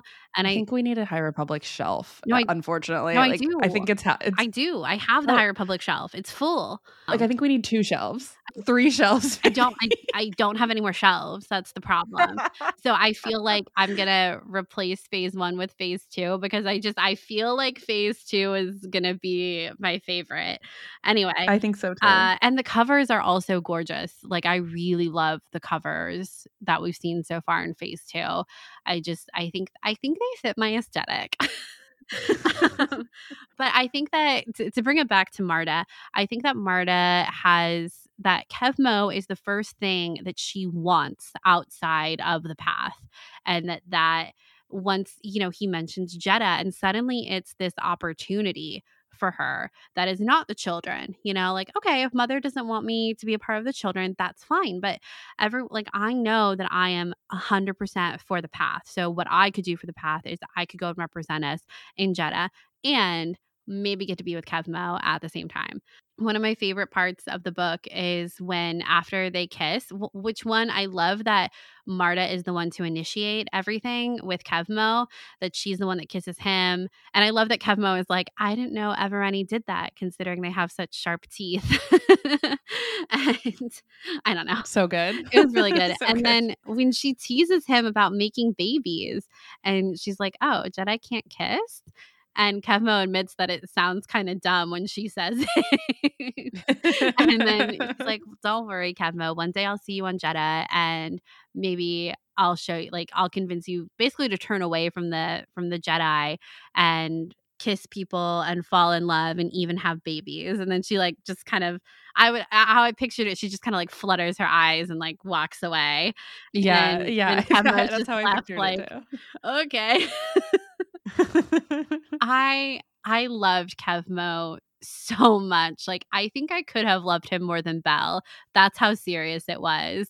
I loved his personality. He reminded me a lot of Bell, so it makes sense why I loved him so much. But one thing I thought was really cool about Kevmo is we talked a lot and got to experience in uh, phase one that the Jedi have very different ways of experiencing the Force that we don't really get to explore that much in the prequel trilogy era. And it was always really fun to see how different Jedi felt and imagined and pictured the Force around them. And Kevmo was something completely different in that he felt the Force overwhelmingly, which I thought was so cool. And I'm page 123, he describes it as the force drifted through him bright and powerful, and Kevmo focused on regulating the flow. His connection to the force was strong but uneven, prone to bursts and fits if he wasn't careful. And he also kind of mentions that he doesn't turn the force off, of course, but it's kind of like a dampener on himself and how it flows through him. It's like he's an uh, a wide open conduit in a way that some other Jedi aren't, and is a different way of kind of regulating the force flow, which I thought was super cool. And wish I had more of that to experience with him. The only thing Okay. Sorry. I just had to have to pause on that. Cause same, but it's just funny. Put a pin in that. Thank you, Tessa, Justina. The only thing I wish that this book had given us is I wish we would have seen more of Zallah and Kevmo's conversation about Marda and Kevmo kissing. We Zallah gives Kevmo a great speech about his relationship to the Force, which I'll read in a second. But when when Kevmo comes back from what is the name of the market like Ferdan or something like that and he meets Zallah and Zallah basically tells him that the innkeeper saw him and Marda in the marketplace and Kevmo immediately knows that his master knows that he was out kissing a girl. and she goes, Let's talk about attachment. I would have loved to have seen the entirety of that conversation because we know that the Jedi have similar rules to attachment that we see in the prequel trilogy, but they're also in some ways a little bit more lax and a little bit more forgiving, I would say, and allow for exploration in a way that I don't think we really got to experience in the prequel trilogy. So I would have really liked to have seen that conversation between them. See, it's funny that you mentioned that because I was like, I'm so glad they didn't show that. We don't need to go through that again. We know what's going to happen and we know what's said. I understand that you're coming from a place of like wanting more time with Kevmo and things like that. But I was sort of like, thank God we're not going over uh, that dogmatic rule again. I, Goodbye. I guess I'm thinking, I don't think it would be as dogmatic in this mm. era. So I wanted to mm-hmm. see how they talk about it because we know that with our favorite trio, not trio, of Avar, Elzar, and Stellan, that also just for clarification, if you haven't listened to our other episodes about that, all we want is more Avar so that we can say that it is a trio, okay? Because they they talk about it being a trio, but we don't know that it is a trio. Okay. Period. more Avar. It's any Avar in the books. Um, yes. I know. Yes. Anyway, if you want to hear more about our thoughts on Avar, go to our previous High Republic discussions. I think she's super cool. I don't know anything about her, alas. Beyond what uh, people talk about her, yeah. which is in itself interesting. I thought it was leading to somewhere, and we didn't get there. Anyway, we know that Elzar and Avar had had romantic dalliances together as Padawans. And the way that they talked about it is one of the few conversations we do get with Avar in the in the High Republic uh, novels is that she kind of tells Elzar that I'm gonna I might not remember this correctly, but she basically how I remember it is she tells Avar Elzar that it was fine when they were Padawans and youngsters, but now they need to grow up, basically. And so I kind of wonder how that's taught in this era of the Jedi. Maybe it is still the same very dogmatic approach, but I kind of thought it might be different. Anyway, that's my thoughts on that. I I totally see where you're coming from though of like we know that they're not supposed to have attachments, yada yada yada. um but the other the one other quote I wanted to read for Kevmo is from his master Zallah and Kevmo is talking about how he feels like he was meant to meet Marda and that Marda has told Kevmo that he's a challenge for her and he kind of feels the same about Marda. It just feels like they were meant to meet and to have this connection to each other about the force and about kind of the path that they're on, no pun intended. Gonzalez says to him, it is good, Marda Ro, and this place are helping you understand yourself. Doing so is the only way to eventually learn to breathe with the force, to live as one with it. But, Kevmo, remember what you already do know. Remember that you do already know the force. You know what it is and what it is to you. It's the sun inside you, and it is the force that lights you up, the force that lights her up too. If your association allows both of you to grow brighter, that is all to the good. But do not confuse your shared brightness in the force for something more powerful than the force. And that felt like such a, I don't know, like a gentle way to, to even to talk about attachment.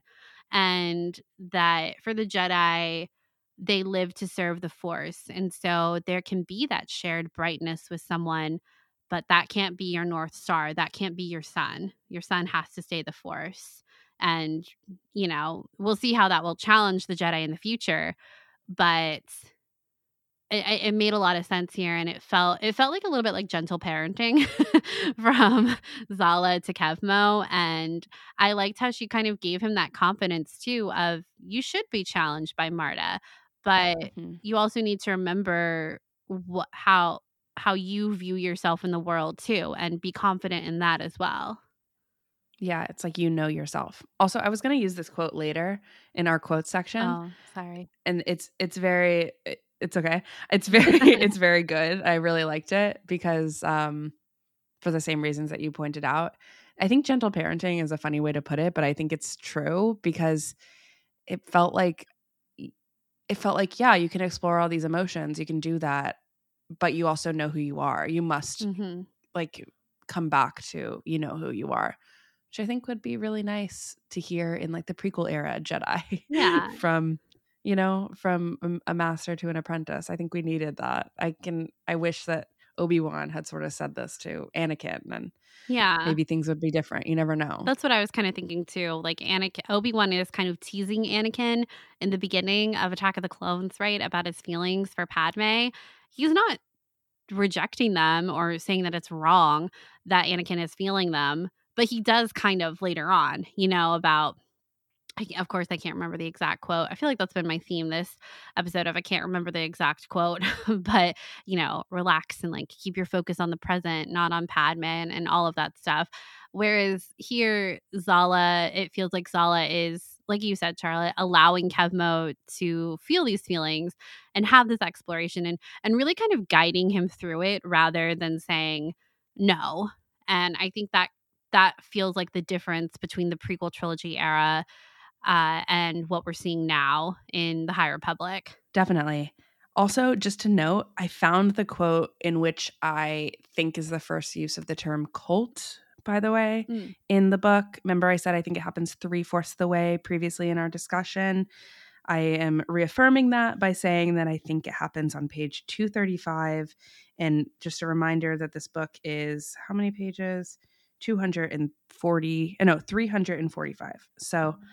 Very close to the end. That is the first use of the term cult that I picked up on. I could be wrong about that, but it felt like it's also from Kevmo's point of view. So him recognizing that cult is a term that he is using and he's using it pretty disparagingly too. Yeah. In this part.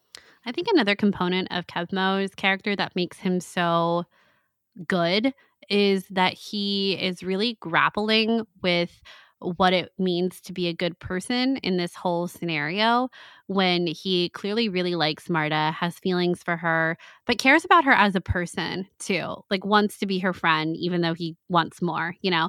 And knowing that in helping them during the flood, he's also gaining intel about the force artifacts that are down there or the the caves, like how the system works down there, the honeycombs and everything. And that he is kind of he feels guilty about that and doesn't really know how to reconcile that and feels bad that at one point Marda will will think that Kevmo was perhaps deceiving her when he wasn't and he kind of doesn't know what to do about that and anyway i really love kevmo same. Are there any other characters that you wanted to talk about in this section before we moved on to quotes I I did just want to say that once again the High Republic is kind of killing it as far as like gender and non-binary representation in Star Wars, I think we had yeah. multiple non binary characters in this book. We had mm-hmm. um, gay representation. We also had a family with three parents and five kids. Oh, I missed that.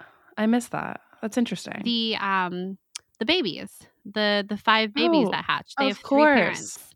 And yeah, I just I the High Republic continues to knock it out of the park as far as representation in that arena. And we this book also I feel like everyone was non-human. Uh, all of our non our main characters for the most part are non-human, right? Uh, Kevmo, except for the mother, right? what are they saying yeah. there? um, uh, Interesting. Kevmo, what is he's Pantoran, right? Yes. Yeah, Kevmo is Pantoran. Uh, you know, we've got the Evereni. Um, Kor, I forget what their species is, but it's not human. They she has head uh tentacles. And yeah, we've got the uh the parent, I can't remember the kids and the parent's name, but I remember Marda talking about how they uh she can tell their expressions like through their whiskers, I think is how she describes it. And this book was just so vivid i thought like i could really see Dalna, i could see all of these uh, different species and characters and anyway i really loved that um, because we need more of that in star wars so often our main characters are predominantly human and having more different species uh, be the main characters was a great change and i'm really glad that this book kind of led the charge for that.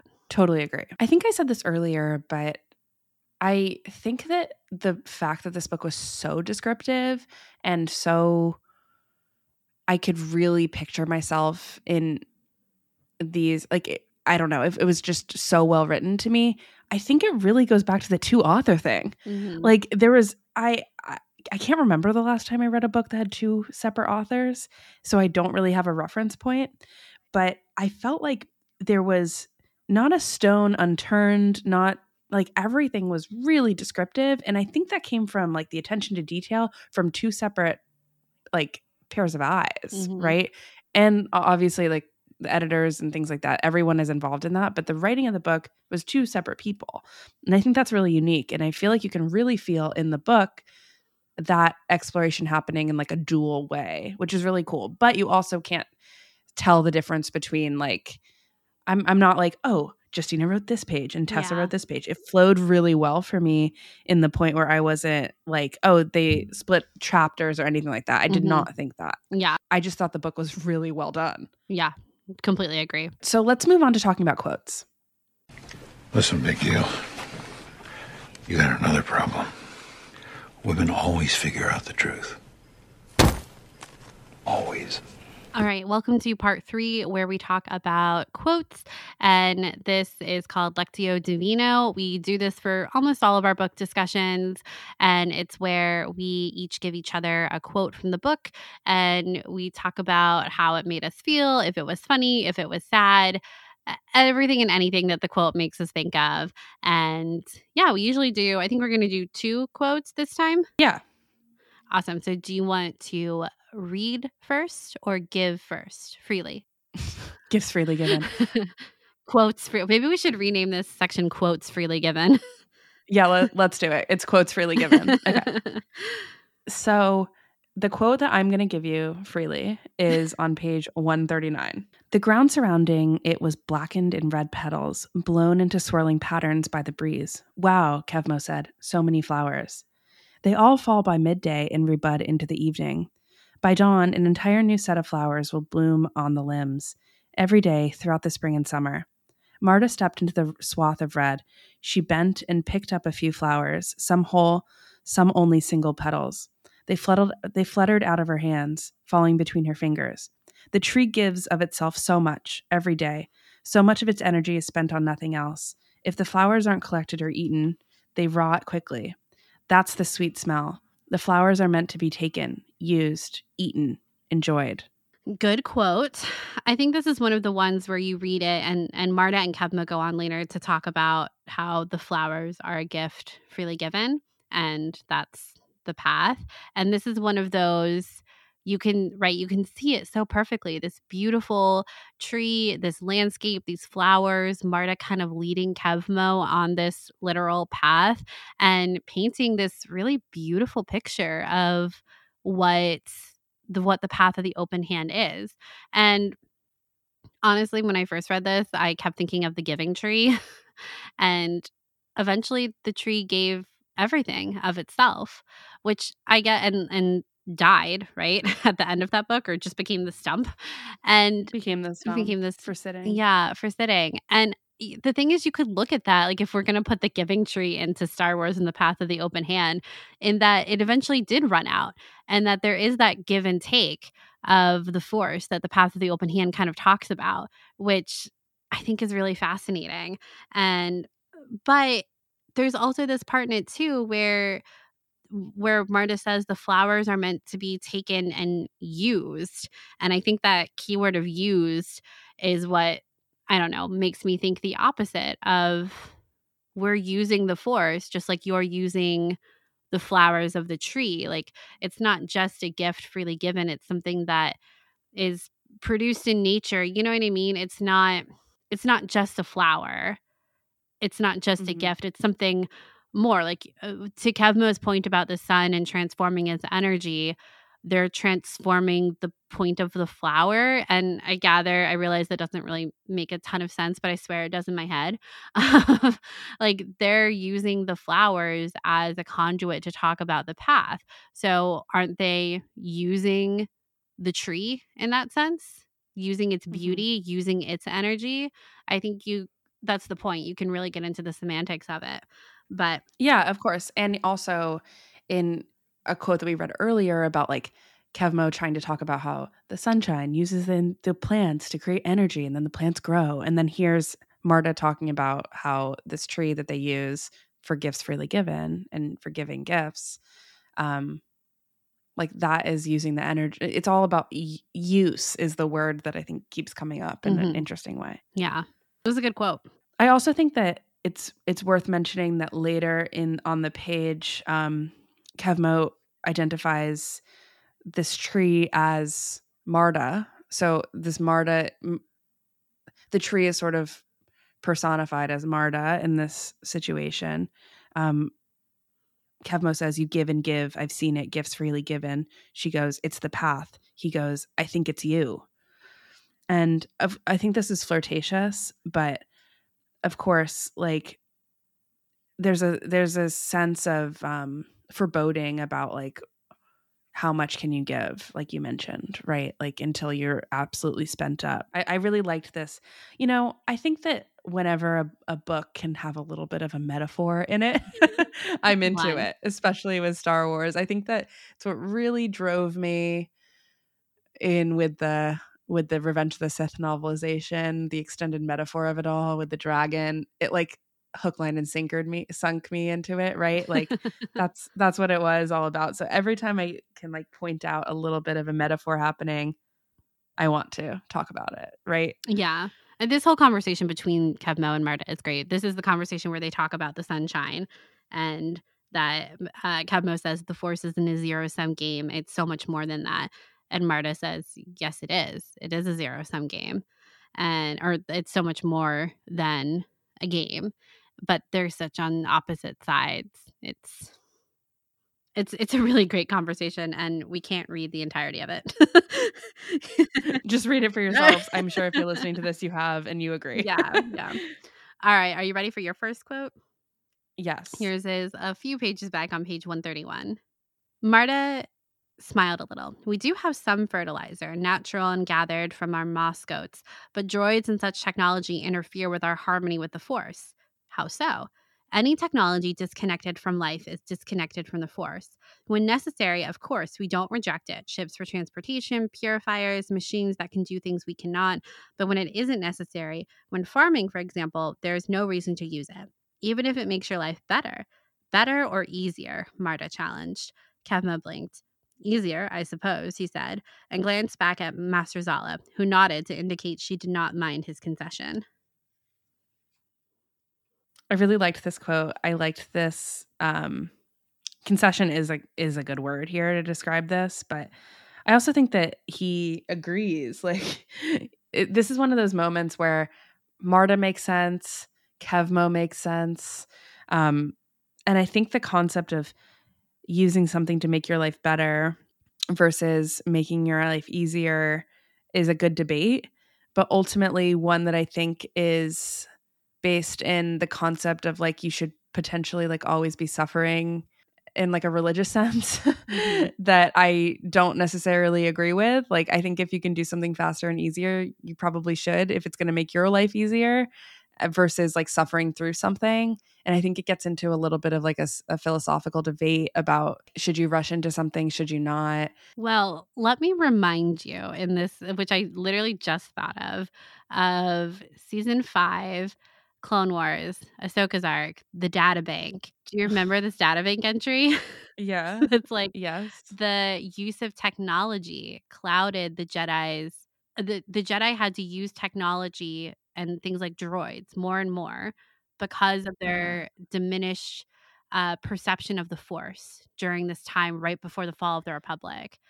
And right. The, I literally just thought of this because uh, to put some context on it, the um, right ahsoka's arc is she is accused of murder right and there is or there's an explosion uh, basically a terrorist attack at uh, i think it's the temple or somewhere else that anakin and ahsoka go to investigate and there is a droid there that is kind of leading the investigation or uh, serving taking data from the scene of the crime and in the star wars data bank uh, they highlight this scene and talk about how uh, the jedi have had to rely on droids more because their uh, relationship to the force has been diminished as the dark side grows kind of thing. And when when i first read this quote what i had initially thought of was yeah i can i can see marda's point but i also like agree with you of you shouldn't have to suffer just for suffering's sake. But the idea of using something to make your life easier is so that you have time to focus on things that quote unquote matter more mm-hmm. and, you know, pursuing your life's goals and the betterment of the galaxy in other areas and stuff like that. But when you get distracted and you allow the dark side to cloud everything, you know, has your life become easier actually? I don't know. Yeah, I think that's a good good. And I think that if you rely too much on ease versus getting connected and I think also a huge tenet of the Jedi, I suppose like yeah, a huge tenet of the Jedi. I was trying to think like individually, but I think a huge tenet of the Jedi is keeping your mind focused, is st- remaining in the present, not getting lost in a vision, not getting lost in the past, not getting lost in the future. And if you do get lost in things like technology, if you get lost in things like ease, then perhaps you are becoming unfocused and mm-hmm. losing sight of the mission at hand, the goal, the force, meditation, unbalance. Yes, absolutely. So I think that, yeah, I think that's a really good point. Wow, wow, wow. I really need to do a Clone Wars rewatch. it is, it is dangerous time. how I, I know. You know what? I have the time. I need to make the time. Okay. I okay. So you chose my quote to talk about. So we're going to do something. Okay. Okay. You're going to pick a, a number. Oh, okay. And I'm going to, then we're going to do like where on the page. Okay. Okay. So actually, you're going to pick a letter. Okay. A number and a letter. Oh, okay. Okay. Uh, okay. I'm going to pick page 189. Okay. And now pick a letter. I got to go with C. Okay. All right. Uh, let's go with this quote and you're just going to tell me how you feel about it. Uh, there's no wrong answer, okay? I almost got a little nervous when you said there's no wrong answer. It sounded like well, I think that in previous ones, like I've picked them based off of context, and this one I'm picking based off of a letter. So there you go. All right. Okay. Here's the quote There is no cut, as you so eloquently put it. The only thing derived from liberating the treasures of the Force is freeing the Force from future manipulation. Yana snorted, Come on, Werth. You and I both know that isn't true. We don't just take the artifacts, we take enough for the mother to sell. To whom and why, I don't care. It's making the path stronger for my cousins. I'm for it's making the path stronger for my cousin, but I'm booking passage on the next freighter freighter off of Dalna. Okay, so this is okay. So Yana is talking to the Herald, and this is before Kor has died. important, important note. I think this um this quote I think goes really well with what you were saying earlier about Yana about why we like her so much is that she's a badass, and I love how she refers to the Herald here by his first name. Come on, Werth W E R T H. This reminds me, I meant to bring it up earlier actually, so I'm glad we got this one. Of uh, w- there's another scene when she's talking to the Herald where she basically says, I oh it's the, oh it's the next page. Okay, I like just flipped the page and I had it highlighted. um, the Herald tells her, if you tried to live in harmony with the Force, perhaps you would not find the galaxy so unkind. Oh, Werth, Yana said with a hollow chuckle, ignoring the feeling that the walls were closing in around her. I don't care a whit about the force.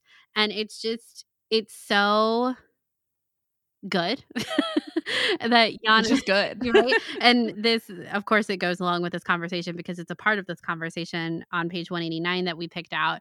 But it's, it shows that Yana has no blinders on about what the path is doing. Yana doesn't care that no one knows that her ultimate goal, her ultimate mission is to steal these artifacts and kill people in the process.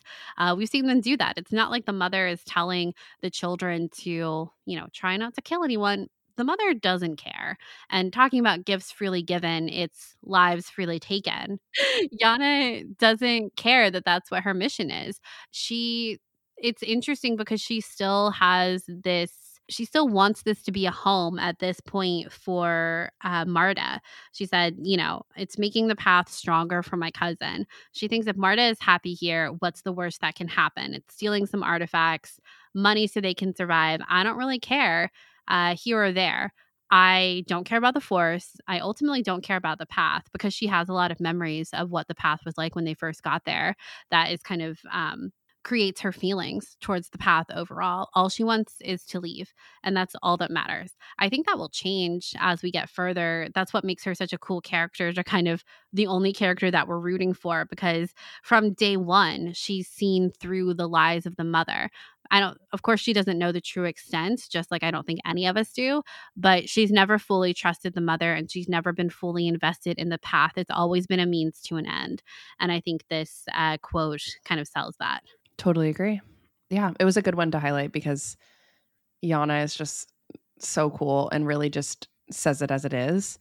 And also, like, while this book is really caught up in a lot of like philosophical debate about the force and religion and things like that, she's just like, I don't even care. You guys are just ridiculous. You know, I'm in it for the cut. Mm-hmm.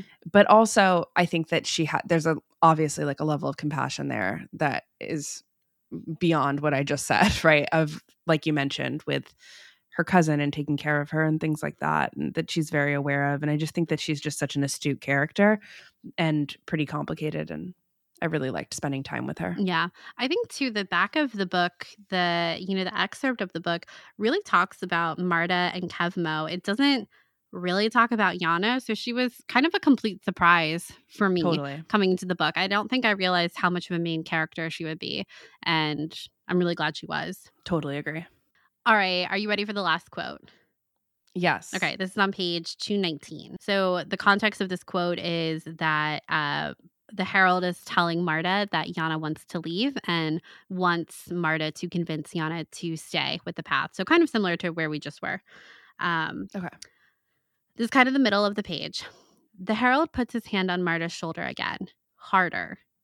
Yana and the mother have an arrangement. After this mission tomorrow, Yana intends to declare her obligations met and herself free of the path, and she will leave. Obligations? Marda jerked away from the herald's touch. We don't owe the mother anything, nor does she owe us. We, our commitments, are gifts freely given. If Yana wished to go, she could. There's no need to make market bargains. You are wrong. And the herald responds, I am not. Okay. So this is a good quote because I think it goes back to the conversation about like cult like behavior and cults. Mm-hmm. because the concept of the line that really struck out to me that I want to talk about is if Yana wished to go, she could. That line has been said so many times if you study any sort of cults, right? Like that is a familiar conversation. Is like if you wanted to go, you could. The door is right there. Mm-hmm.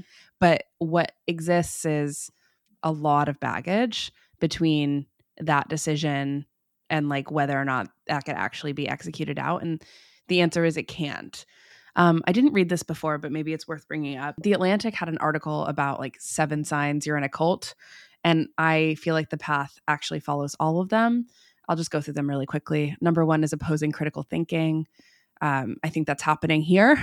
you can't oppose any sort of like you're always opposing critical thinking. I think we're seeing that constantly with Kevmo pushing Marda, Marda pushing Kevmo, but Kevmo really comes out more of like the level headed sense of like understanding that um, isolating members and penalizing them for leaving. There you go again. You're gonna like Yana would be penalized for leaving. She could never return, I bet. Um, and they would see her differently if she left in this situation, right? Yeah. Number three, emphasizing special doctrines outside of the scripture or like the noted religion, right? Um, so I think that this is where we get into the sense of the force is really different from the norm, and the norm as an audience is the Jedi, right? And like what we know from that. Mm-hmm. Number four is seeking inappropriate loyalty to leaders. that uh, enough said. Everything with with the mother is pretty inappropriate. I think it could have been even more inappropriate, to be honest, in this situation. And I think it might get even more inappropriate. Number five is dishonoring the family unit. Even just com- like talking about how this is the family and using that terminology between children, littles, elders, yeah. all these things that are talking about family in a sense of like that that's the kind of language that's around. You can't dishonor the family unit. Um crossing boundaries of behavior like in terms of personal ownership what you own what you don't. You're sometimes in in regular like real world cults these are a bit more extreme of course in terms of boundaries and behavior boundaries but um, in this particular fiction, I think it has to do with how simply they leave, they lit, they live, and how they can't really live without, like, outside of that. And number seven is a separation from like the main church, and I think that's sort of the separation of the Church of the Force or the Jedi or however you think about that. So. I think the path of the open hand really does follow all of these. And I think by highlighting this quote of, if Yana wished to go, she could. There's no need to make bar- bargains. You are all wrong. Yeah. Yeah. Yeah. And just how naive Marda is about it yes. all and kind of and continues to be throughout the book. You know, naive is a rough word. I agree. She's naive, she but I just think that she's so sucked in. I, again, I just want to reiterate that I have a lot of compassion for Marda here, just because I think that she doesn't know any different. She was so young when she came, and it's hard for her to be challenged outside of it. Well, yeah, and, and, I think that you can have like empathy for that. Yeah, absolutely. She's still naive though, and she's she has yeah. mul- like the Herald here is pretty much telling her, you know, she's yeah. carefully saying the mission, right? And Yana even tells her what they're doing. Marda knows that they're stealing artifacts. She knows that. Um, but she's prevented from ever leaving to have some other kind of experience to compare with her own on the path of the open hand. So yeah, I I of course feel a lot of compassion for her and I wonder how things will change for her now that they're on the gaze electric. And I, I think I said earlier that I feel like she's in it now, that she's not leaving the path of the open hand. I don't think anything after losing Kevmo, I don't think if that didn't make her doubt the mother, I don't think anything will, personally. So, love to be proven wrong, but that's kind of how I feel about it now. And I, I, think even when Yana will try to reason with her, I don't think it'll work in the future. So, yeah, I mm-hmm. I loved this kind of conversation of the Herald because we see the Herald at the end, right, have a very straightforward conversation with Yana about what they're going to do. Yana, I think, kind of picks up on all the subtext throughout their conversations and stuff like that, whereas Marda does not. And it's the difference between the two and why they'll want to put Marda as the figurehead for the path of the open hand once they oust the mother. Anyway, yeah. I love Path of Deceit. yes, me too. Me too. It was so good. I think that brings us to the end of our discussion. And man, I feel like I could talk even more about this book. Like, I loved it so much. And I feel like it's going to be a constant reference point for us. And I know we say that a lot, but I really believe that about this yeah. book. It sort of shifted a lot of my thinking about the ways that we can talk about different followers of the force, I guess. I think it's important that we can have this book where we can see so much of the sense of what a character like Marda is talking about, but then we see how it becomes so extreme so quickly and so unforgiving and unmalleable. And to the point where what was it the the Herald was talking to Marda when he tells her that it was the wrong choice for Kevmo to save the babies and their I think it was two of their parents or one of their parents and that you know their life could mean someone else's death and then he those like special bugs come out do you remember and it's like so beautiful and everything like that and they're like wow it's so gorgeous and the herald yeah. is like yeah they live deep underground and it's probably only because of the flood that they came out, I guess, of like hibernation or something. And he says mm-hmm. this point of like, maybe that's why we had the flood, that Dalna was willing to sacrifice like the babies, for example, in order for these bugs to live.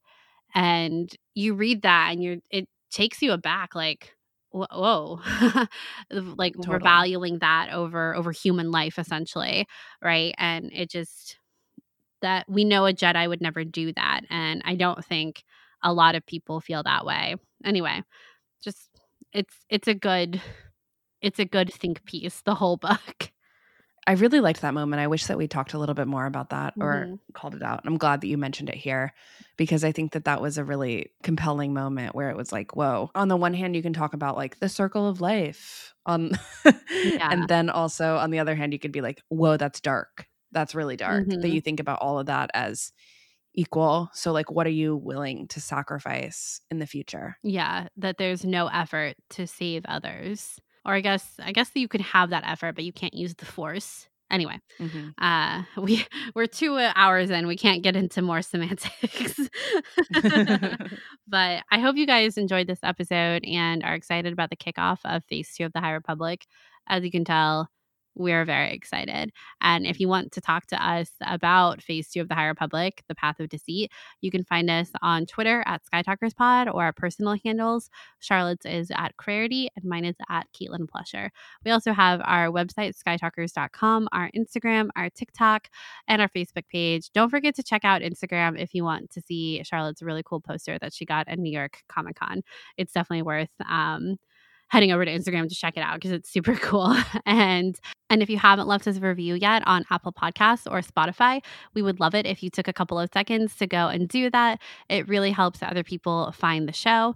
And if you're looking for other ways to support us and how to get involved in our Sky Talkers Discord community, you can head on over to our Patreon and check out our different reward tiers there.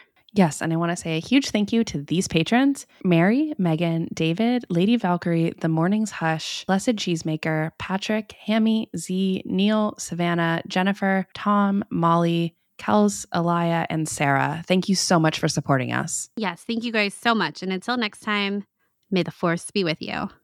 May the force be with you.